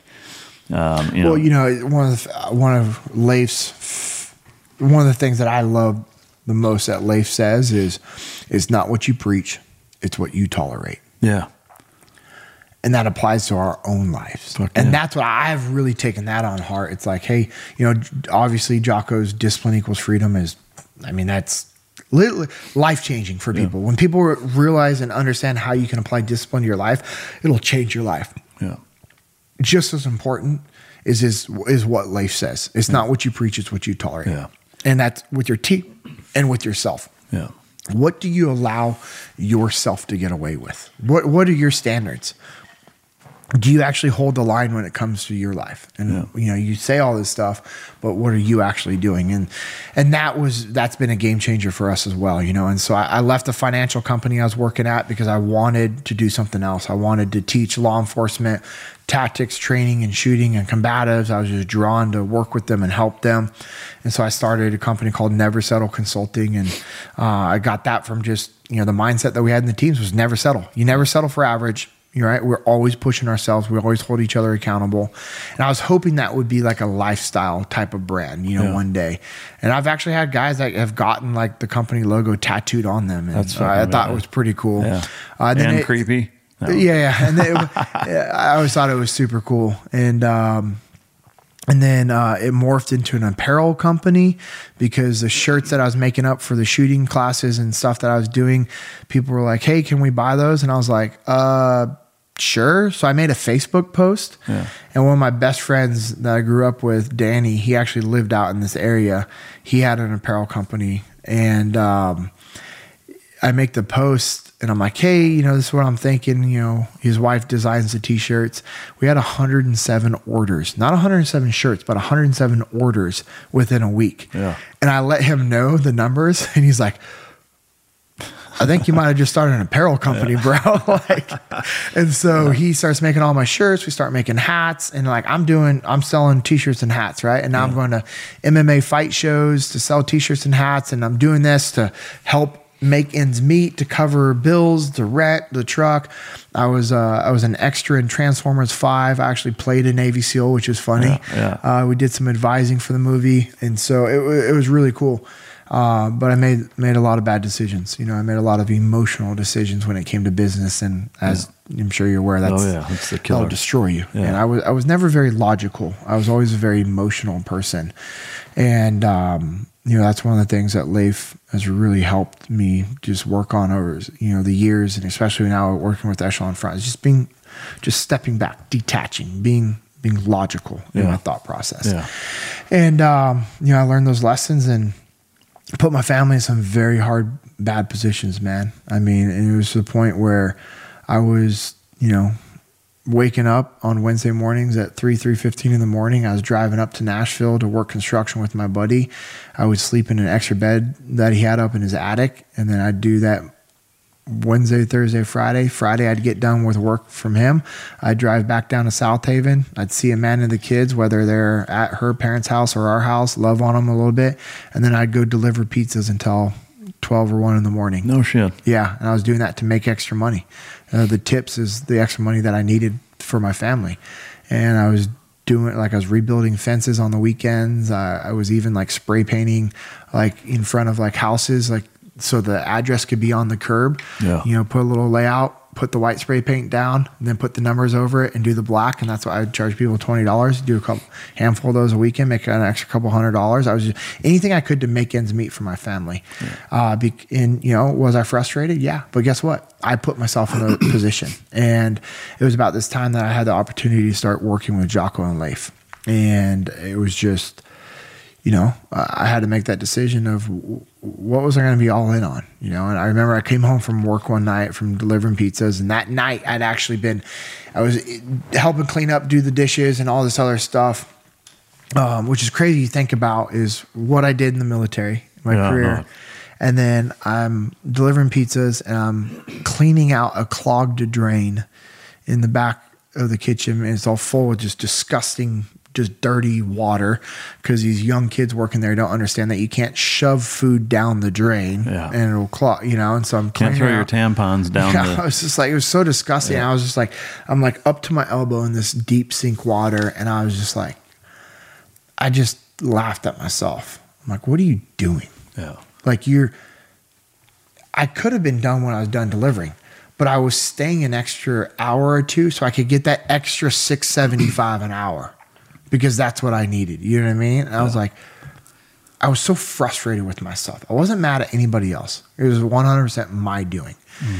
And you know, I, I go home that night and I sneak into the house so I don't wake up Amanda and the kids with the garage door opening up. I just park the truck out in the driveway, come in the front door, and I remember looking in the bedroom. Uh, we, we lived in a two bedroom house with five kids, which, hey, I'm not complaining. It's not a bad environment. Other people live in a one bedroom house, right? Or a studio that doesn't even have a bedroom with their families. I get it. But I remember looking in there. Aiden's in his bed. Amanda's laying in the bed on the floor with the girls on either side of her.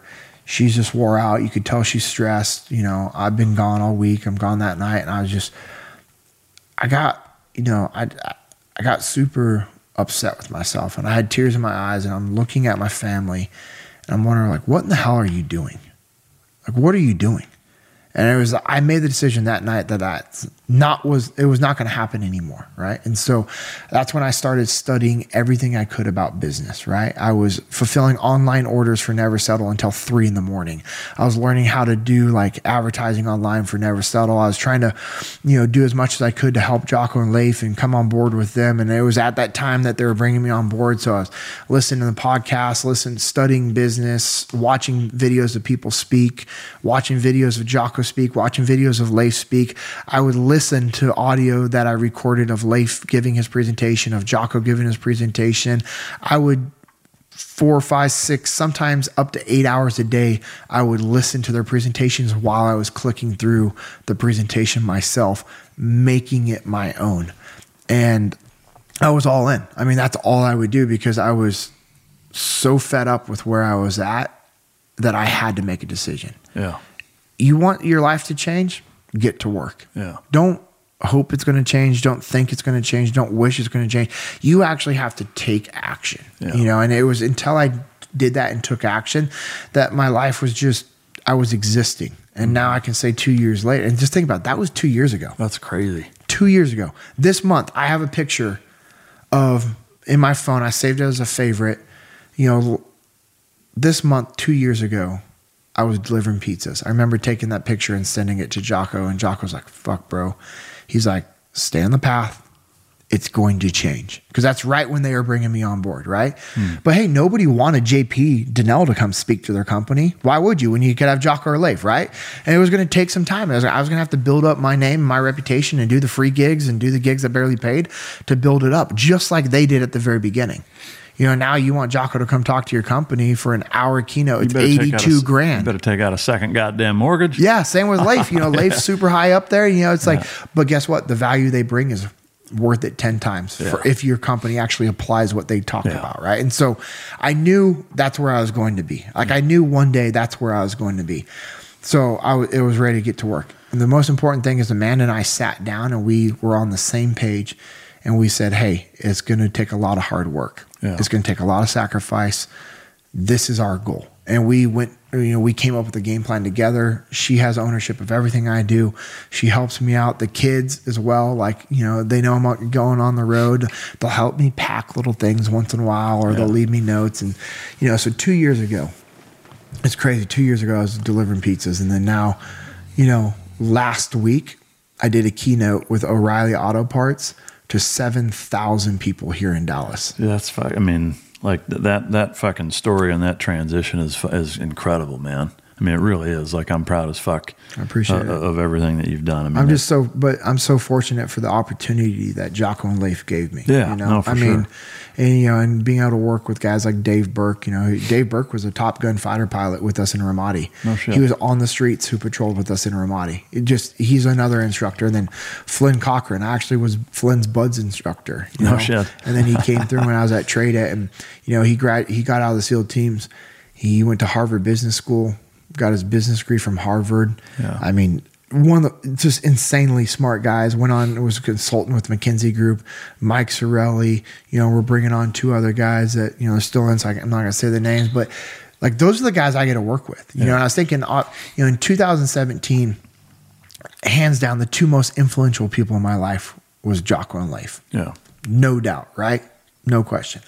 And then I was thinking about the other day and I saw a picture. It was myself and Flynn and Dave at the muster. And in 2018, the two most influential guys in my life were Flynn Cochran and Dave Berke because of what they invested into me. And not only just from a friendship standpoint, from from just like knowing I don't know what they know when it comes to business, Mm-hmm. but the amount of time that they put into me to work with me, to help me, just to be there for me no matter what. Like anytime I had a question or just conversation, those guys, hands down, when it comes to being a husband, a father, uh, uh, in business, like those two guys are the most influential, you know, Yeah. just because of the time I spent with them. And there's other guys, you know, that obviously were very high ranking up there as well. But when you, when I really step back and look at who put in that time and effort, is boom.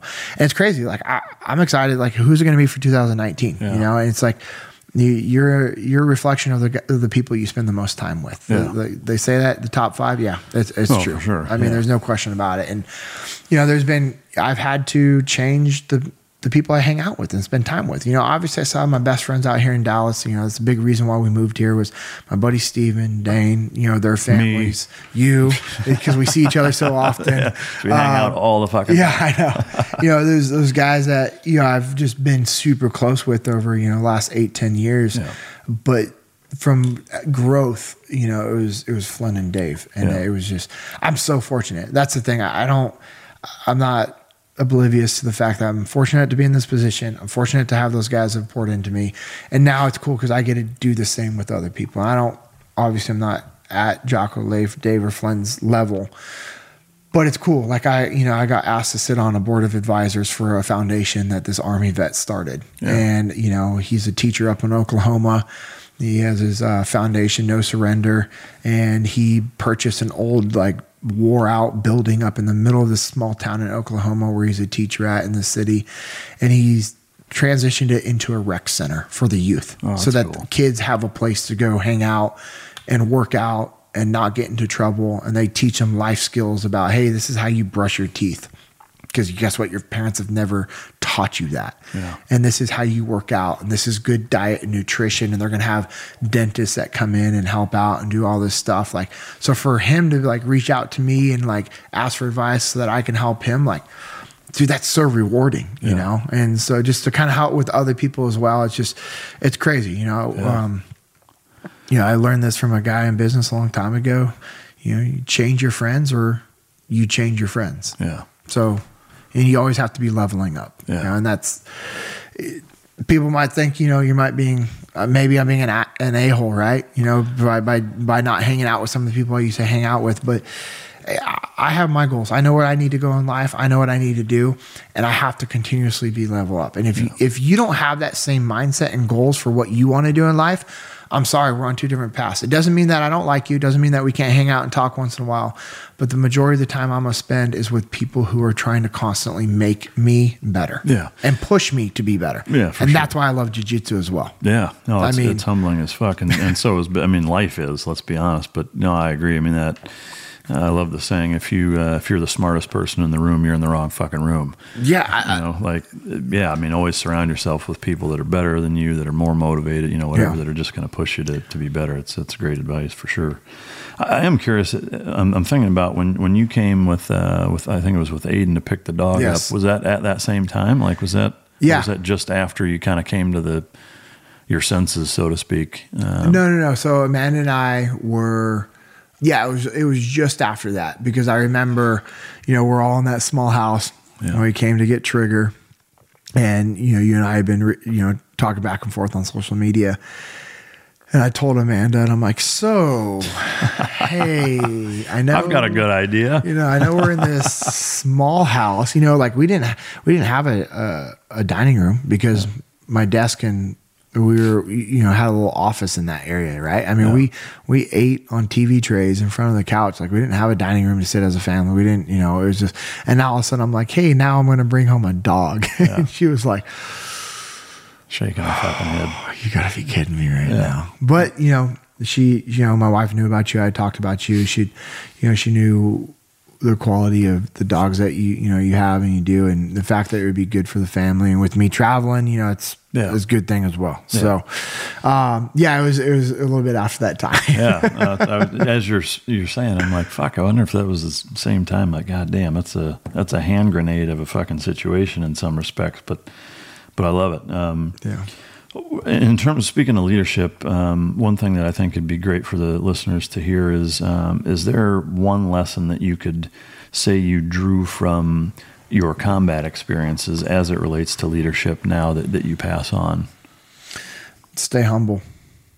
I mean, life is, I mean, you just said it. Life is humbling, you know, and if you, if you don't stay humble, you will be humbled. And I like to try to be in control of my environment as much as I can. My life tends to work out better when I'm in control, just like you. You're in control of your environment.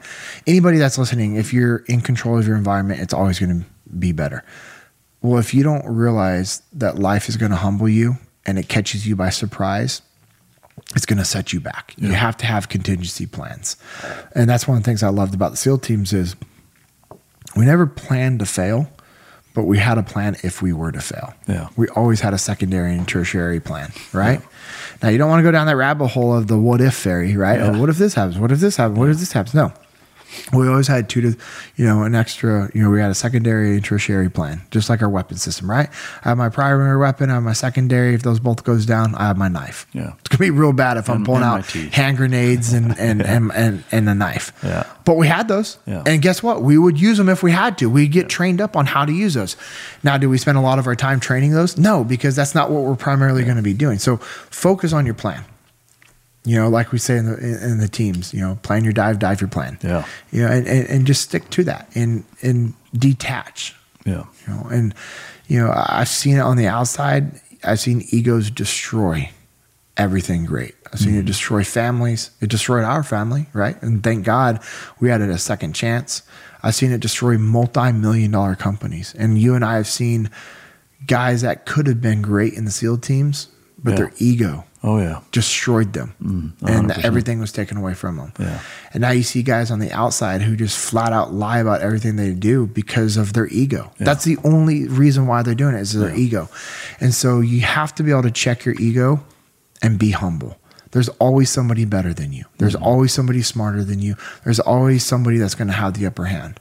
And so, with that being said, you need to be training. Yeah. You need to train whatever you're doing in life, you can train to be better. Whether it's reading a book, whether it's studying the market that you're in, whether it's, you know, being a better husband and wife, eh, whatever you can do, you can do something to improve yourself. And yeah. so, you know, that wasn't just one thing. I tied them all together. All but what do they all fall under? Humility. Yeah. And you have to be humble. Yeah. Because well, yeah, because you're not going to train to get better if you think you're the best, you know. And exactly. If you don't have humility, you never do a self assessment. Yeah. And if you can't do an honest self assessment, you're never going to make the decision to change. Yeah. And, you know, and outside of that, where are you going to do it?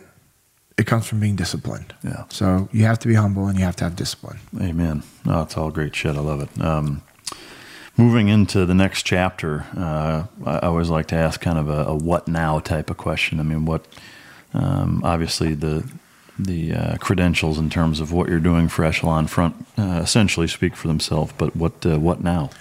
Um, What's 2019 look like for ginormous package? 2019 is very busy. I already have stuff on my calendar in October. Oh shit, booked out. Yeah. And it ain't Halloween, folks. Nope. No, no, it's not at all. You're quick today. Um, you know, actually, technically, I have stuff in December because we're going to be in Australia in December for the muster. No shit. Yeah, we're doing Going a muster in Australia. For, yeah. yeah. Speaking um, of which, just a real quick, there's a social media um, supporter of mine from New Zealand. I want to give a shout out to New Zealand. I, uh, awesome. pr- promised him I'd do that. But awesome. Anyway, fucking. Well, hey, come on over to Australia and yeah. see us at the muster. What? Um, so, but anyway, so 2019 um, is you know, I'm going to be real heavy on building up our field training exercises. Yeah. Uh, so they obviously, I'm still going to be speaking, doing keynotes, half day workshops, full day workshops, joining in on the leadership development alignment program we have. So we have the LDAP. It's where that is that's a long term strategic partnership that we do with companies where they'll bring us in to do a full on two day assessment. This is what Flynn and Dave have really built into mm-hmm. just phenomenal, amazing consulting that we're doing with our clients. Come in and do an assessment, and then it's either depending on what their budget is and what and or what they need. It's either going to be a six month, nine month, maybe up to a twenty four month partnership where we're yeah. doing on site visits, Skype calls, phone calls, you know, just you know, boom, boom, boom, doing all that stuff. That's so I, I help with that, but that's not my primary focus. My primary focus is the FTXs, which is the field training exercises that we do, and that is to, to simplify it, it's just hands on, stress induced, scenario based training. Where let's say I, I'm going to work with your company and you have 20 people. And we're going to do a full day or a half day of classroom work where we actually do, we go through extreme ownership, the dichotomy of leadership, all the principles, the laws of combat, the mindsets to victory. We'll do a, a self assessment, we do some, you know, interactive uh, exercises with the people in the room. And then we read you in for what's going to happen the next day. We actually read you in on the mission, what the rules of engagement are, what's, what's going on in that area. And then that next day, we're at a facility and we're we're actually doing kicking people in the nuts. Yeah, yeah. No, we're actually giving you intel, and you put together packages. You know, I'm going to give you an intel package, and you're going to take that package and put together a mission, and you're going to actually going to go out and you're going to do these capture kill missions against my role players, and my role players have scenarios that they are going to dictate and drive to help instill the leadership principles the laws of combat and the mindsets of victory that we teach with Echelon Front. Yeah. So have it's all ever- hands on. And the biggest, most important thing from that is when we come back from the run, we debrief it and we tie it into what they do for business. Yeah. Have you had anything go totally fucking sideways doing any of those things? Mm-hmm. Like, has there ever been like a Jesus Christ, what the fuck? Like people that just lose their shit or or can't handle it, or you know, like any, any kind of like kind of, but it's I mean it's in a controlled environment. It's in airsoft, or we have these laser tag systems that we invested into. Mm-hmm. Like they're it's insane how the capabilities that we have with these laser tag systems, um, and so we have had it to where it just it was like everything fell apart. But that's it's That's also supposed to. It's supposed to. Yeah. At what level? That depends on the individual, right? And we have all these parameters where it's like, okay, hey, we are getting close to going. The envelope. Yeah, we're going close to the point to where they're not actually learning anymore. Yeah. Okay, we've reached it. Boom.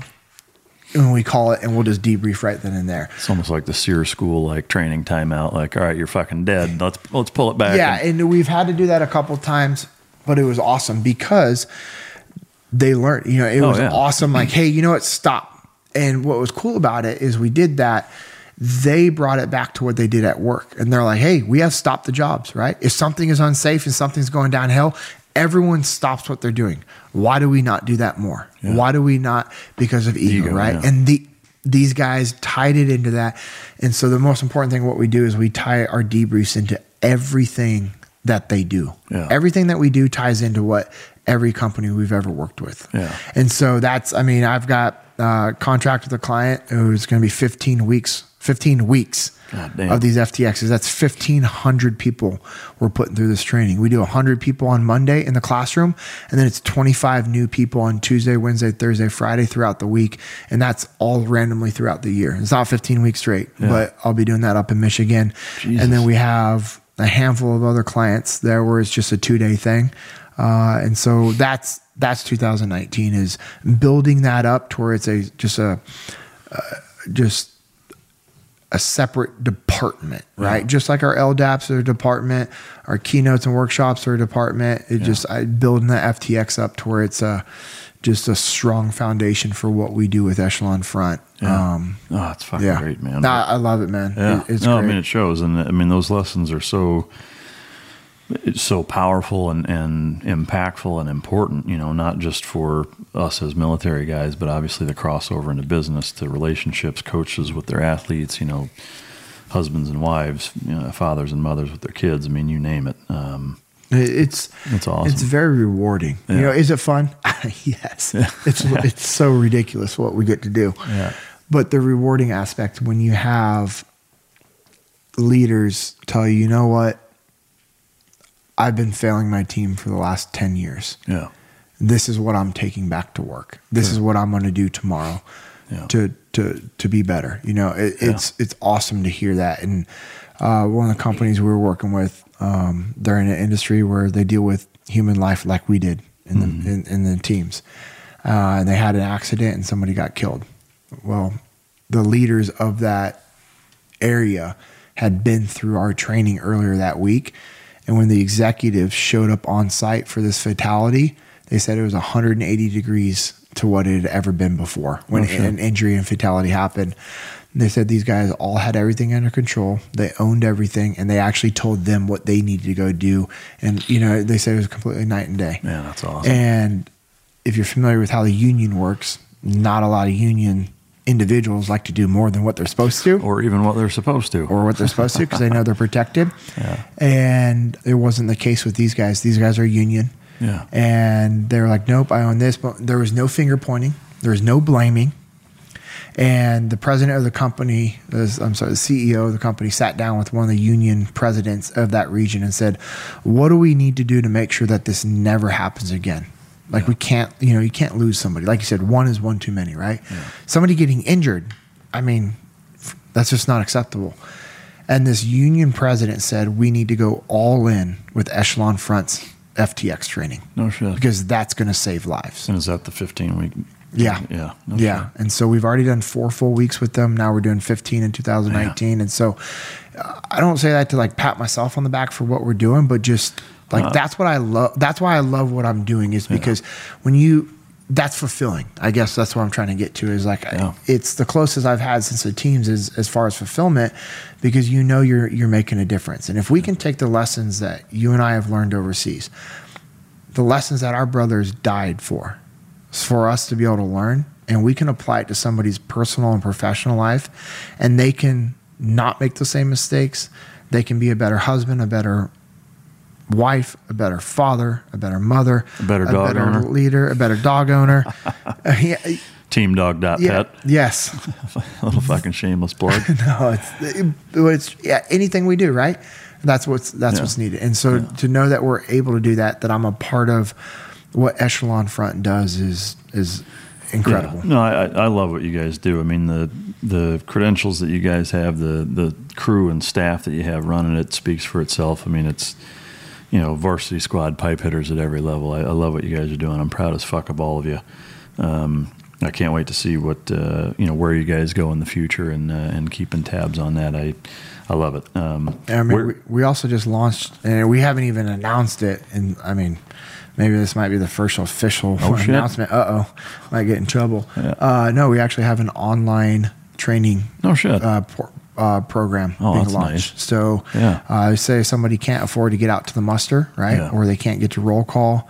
Which roll call is our event that we do for first responders only. Yeah, uh, it's a one day event. The muster, it's a two day leadership symposium. It's unlike anything else. Yeah, uh, we have muster 007 is in Chicago in May. Muster 00 eight is in um, September. That's going to be in Denver, Colorado, and then Muster 009 is in Australia in December. Yeah. And so, are you doing any roll calls this year? Uh, we have two. We have two that we're going to be doing. You know, we did our first one in Dallas, yeah. and we have two that's coming up. And so, but let's say somebody just can't get to that, or they yeah. can't afford it. Well, guess what? We have the online leadership yeah. training program that you can yeah. purchase and go through and yeah, um, awesome. you know and then we're also able to sell that you know we're able to bundle that together and you know provide seats for a company so let's say you have a company and you understand that you know jock or relay for jp or dave coming out and just speaking one time is is going to be good but it's not enough you know, because that's what we tell you. It's not enough. One time hearing it, it's not going to make the difference. You know, we'll give you tools and you might apply it, but you, you need that over, you need that consistent message. Yeah. Well, an online program that you can have your guys watch videos, take tests, uh, you know, apply these principles, yeah. you know, join in on webinars and, and, and different calls that we do. Uh, that's powerful. Is that available now? I believe so. where uh, I mean, this this this will actually air fairly soon, but um, where uh, so where can people find? you find Echelon Front if they want to enlist your services um, or just follow? Yeah, echelonfront.com, E C H E L O N F R O N T dot com echelonfront.com uh, and then on social media on instagram facebook and twitter it's at jp Dinnell okay. jpdi N N E L L. And if people want to get uh, Echelon Front involved or you uh, to come speak or whatever, just go to Echelon If they Front. go to, uh, yeah, and I think they can send an email to info at echelonfront.com. But if they go to the to the website, it'll have all the information. You'll, okay. you'll be able to see all the other instructors yeah. um, and just kind of what we do. It explains the LDAPs, it explains the FTXs. Um, you can go to extremeownership.com and that has the info on the musters and roll calls. Okay, great. But they're all tied together. You go to one, you'll get to the other yeah, one. You can find. Yeah, it's all all spider web of connectivity. Yep. Good shit. Um, anything that you want to want to throw out as, as kind of an alibi? You know, I just want to thank all of our first responders. uh, that are out there laying it out on the line. You know, it's funny when people are thank us for what we do. I'm like, I think about the first responders that do it every day. Yeah. Every day. Like we deployed a couple times, right? Those guys have been on a deployment for 18 years. Oh no, it's just insane. And so, our law enforcement and first responders, they they a they don't get the the support that they deserve. They don't get the funding they deserve. They don't get the training they deserve. But guess what? They make it happen. Yeah. And so I just want to thank them for what they do.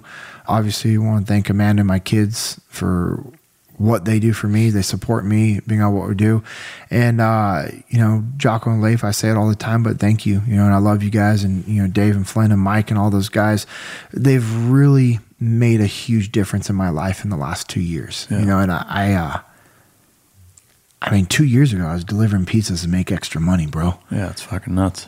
And now, like, my life is completely different. Like, my Yeah. kid, you know, it's like, it's amazing. And it's because of those guys, of what they've helped me do, you know, and obviously also, you know, my parents and Amanda's parents. I mean, her, her parents are phenomenal. My parents are as well. And, uh, you know, my, my boys out here in Texas, Dane and Steven, like, their families have poured into mine, you know, just sacrificed a lot. And like my buddy Danny, I was telling you about. I mean, Yeah. like the if I'm having if I'm dealing with stuff, he's like, "Bro, you need me to come to you?" And I'm like, "You live in Idaho now." Bro. He's like, "I don't care, I'll drive." You know, like, you know, just I just the support system I have is insane. Like I don't deserve it. Like I, I'll take it. I'll take it all day long. I just look and I think I'm like, why? You know. Yeah. And then you know everyone at my gym and Peak, you know, Peak Performance. You know, my coach is like, you know, when we started training there, guys were like, hey, you know, you're new to the area. Like, we got a really good church we go to. Do you guys want to come to church with us? And like, just checking in on me, like, hey, man, I know you've been on the road for two weeks. Like, does your family need anything? Does your, you know, the wife and kids need anything? Like, you know, guys would go, you know, guys would gone over and mowed the lawn because I was gone and made sure like they took the garbage down to the street and brought it back up. And I was just like, yeah. it's, it's unreal. It is unreal. I am so lucky. So, I mean, I could sit here and thank everybody forever, and we'd be a whole other podcast. But you know, at the end of the day, uh, I'm very lucky and very blessed to have the people in my life that I have. And I, I mean, I hope someone was able to get one thing out of this. You know, I, I'm never comfortable doing podcasts. I, I just, I, I don't. But You seem pretty comfortable with it. because I know if somebody can take something from it, it's 100% worth it. Yeah. You know, if somebody goes and gets their levels checked and that changes who they are, awesome. If some veteran decides that they don't need to kill themselves because life gets better, if you just get to work and you get back in the fight and you redefine your mission, it's 100% worth it. I've had veterans reach out to me over the last two years because they listen to different podcasts that I've been on. And I have messages from guys who are like, hey, man, I was going to kill myself this weekend. I listened to your podcast. Is it okay if we communicate back and forth? And I'm like, here's my cell phone. Call me. So if that happens, it's 100% worth it. Yeah. So I appreciate you having me on here, man. Oh, Thank you. dude. I'll tell you, it's a, it's abs. I mean, I say it's an honor and a pleasure. That that's the type of people I bring on. That it is, and it is. I mean, I'm, I'm honored to have you on. It, uh, it is a, an honor and a pleasure having you here and uh, and sharing your story with with me and with us. Um, I know you got a busy fucking schedule. It, it is a few hour drive, even living down the street. Texas is fucking huge. Yep. Hey, I'm in the neighborhood. Um, you know, so I appreciate you taking the time and and, uh, and sharing everything. And one thing uh, when you're talking about delivering pizzas, it, it does make me think uh, for everybody out there. Don't take your, your pizza guy for granted. He may he may be a trained motherfucking killer. You you never know who's delivering your fucking pizza. So Oh, uh, that's you, you just never or unclogging your shitter apparently. But Yeah. uh, but anyway, um, before we wrap up, one thing um, that I want to I want to address real quick. I you know I get all these questions about uh, you know the dog. All, everybody always asking me about dog training stuff. Go to teamdog.pet, sign up for uh, the online training. Uh, that's why I did it. Uh, same reason you guys are. Um, is is to make it affordable and easy for people to uh, not have to travel and do seminars and uh, you know or pay me to come there you know for a couple days or whatever and, and gives you the tools to do it yourself. So teamdog.pet, ninety nine bucks a year. Choke yourself if you don't. CBD oil, uh, one announcement on the CBD oil, uh, tricosupplements.com. We do have uh, human uh, flavors now. Uh, so we have 200 milligram chicken still, uh, but we've got 500 milligram lemon lime and 500 milligram key lime. One of them is an isolate, the other is uh, full spectrum. So if you are a government employee, go with the isolate. Uh, if you are not uh, and, and you're okay with the trace amounts of THC, then do the full spectrum. But those are available now. We've had people been asking us for a long time. Uh, we finally have those online and they are for sale currently. So check that out. You can give that stuff to your dogs also. Uh, one of the recommendations I'd make to people is just put it on their food. Um, put it in a treat or, or whatever. But uh, the key lime or lemon lime, uh, they're fine with that also because we've had some people with chicken allergies and some weird responses to that. Uh, and most people don't like having chicken liver flavored CBD oil, CBD oil under their tongue. Weird. So I, I enjoy it. I'm a twisted fuck, I guess. But uh, at any rate, those are the two announcements I have. Last but certainly not least, again, I'd like to thank you for coming uh, and ultimately the listener. Uh, if not for you guys, I always want to uh, end the show on thanking you guys because you are the reason that I do this uh, and have the platform to be able to bring guys like JP on. So thank you to you guys. You guys keep crushing it. Uh, enjoy your days. Hope you got something out of this. And until next time, this is Mike Drop.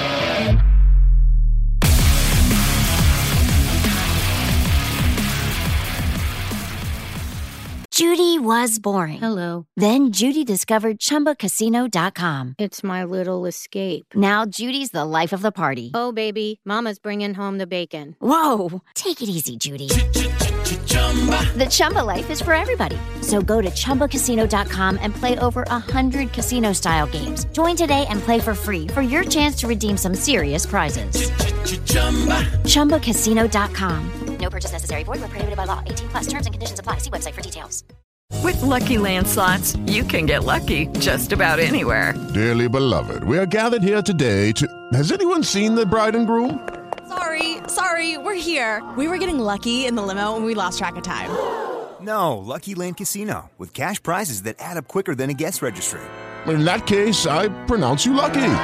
Play for free at LuckyLandSlots.com. Daily bonuses are waiting. No purchase necessary. Void where prohibited by law. 18 plus. Terms and conditions apply. See website for details. Lucky Land Casino asking people, "What's the weirdest place you've gotten lucky?" Lucky? In line at the deli, I guess. Aha, in my dentist's office. More than once, actually. Do I have to say? Yes, you do. In the car before my kids' PTA meeting. Really? Yes. Excuse me, what's the weirdest place you've gotten lucky? I never win and tell. Well, there you have it. You can get lucky anywhere playing at LuckyLandSlots.com. Play for free right now. Are you feeling lucky? No purchase necessary. Void where prohibited by law. 18 plus. Terms and conditions apply. See website for details.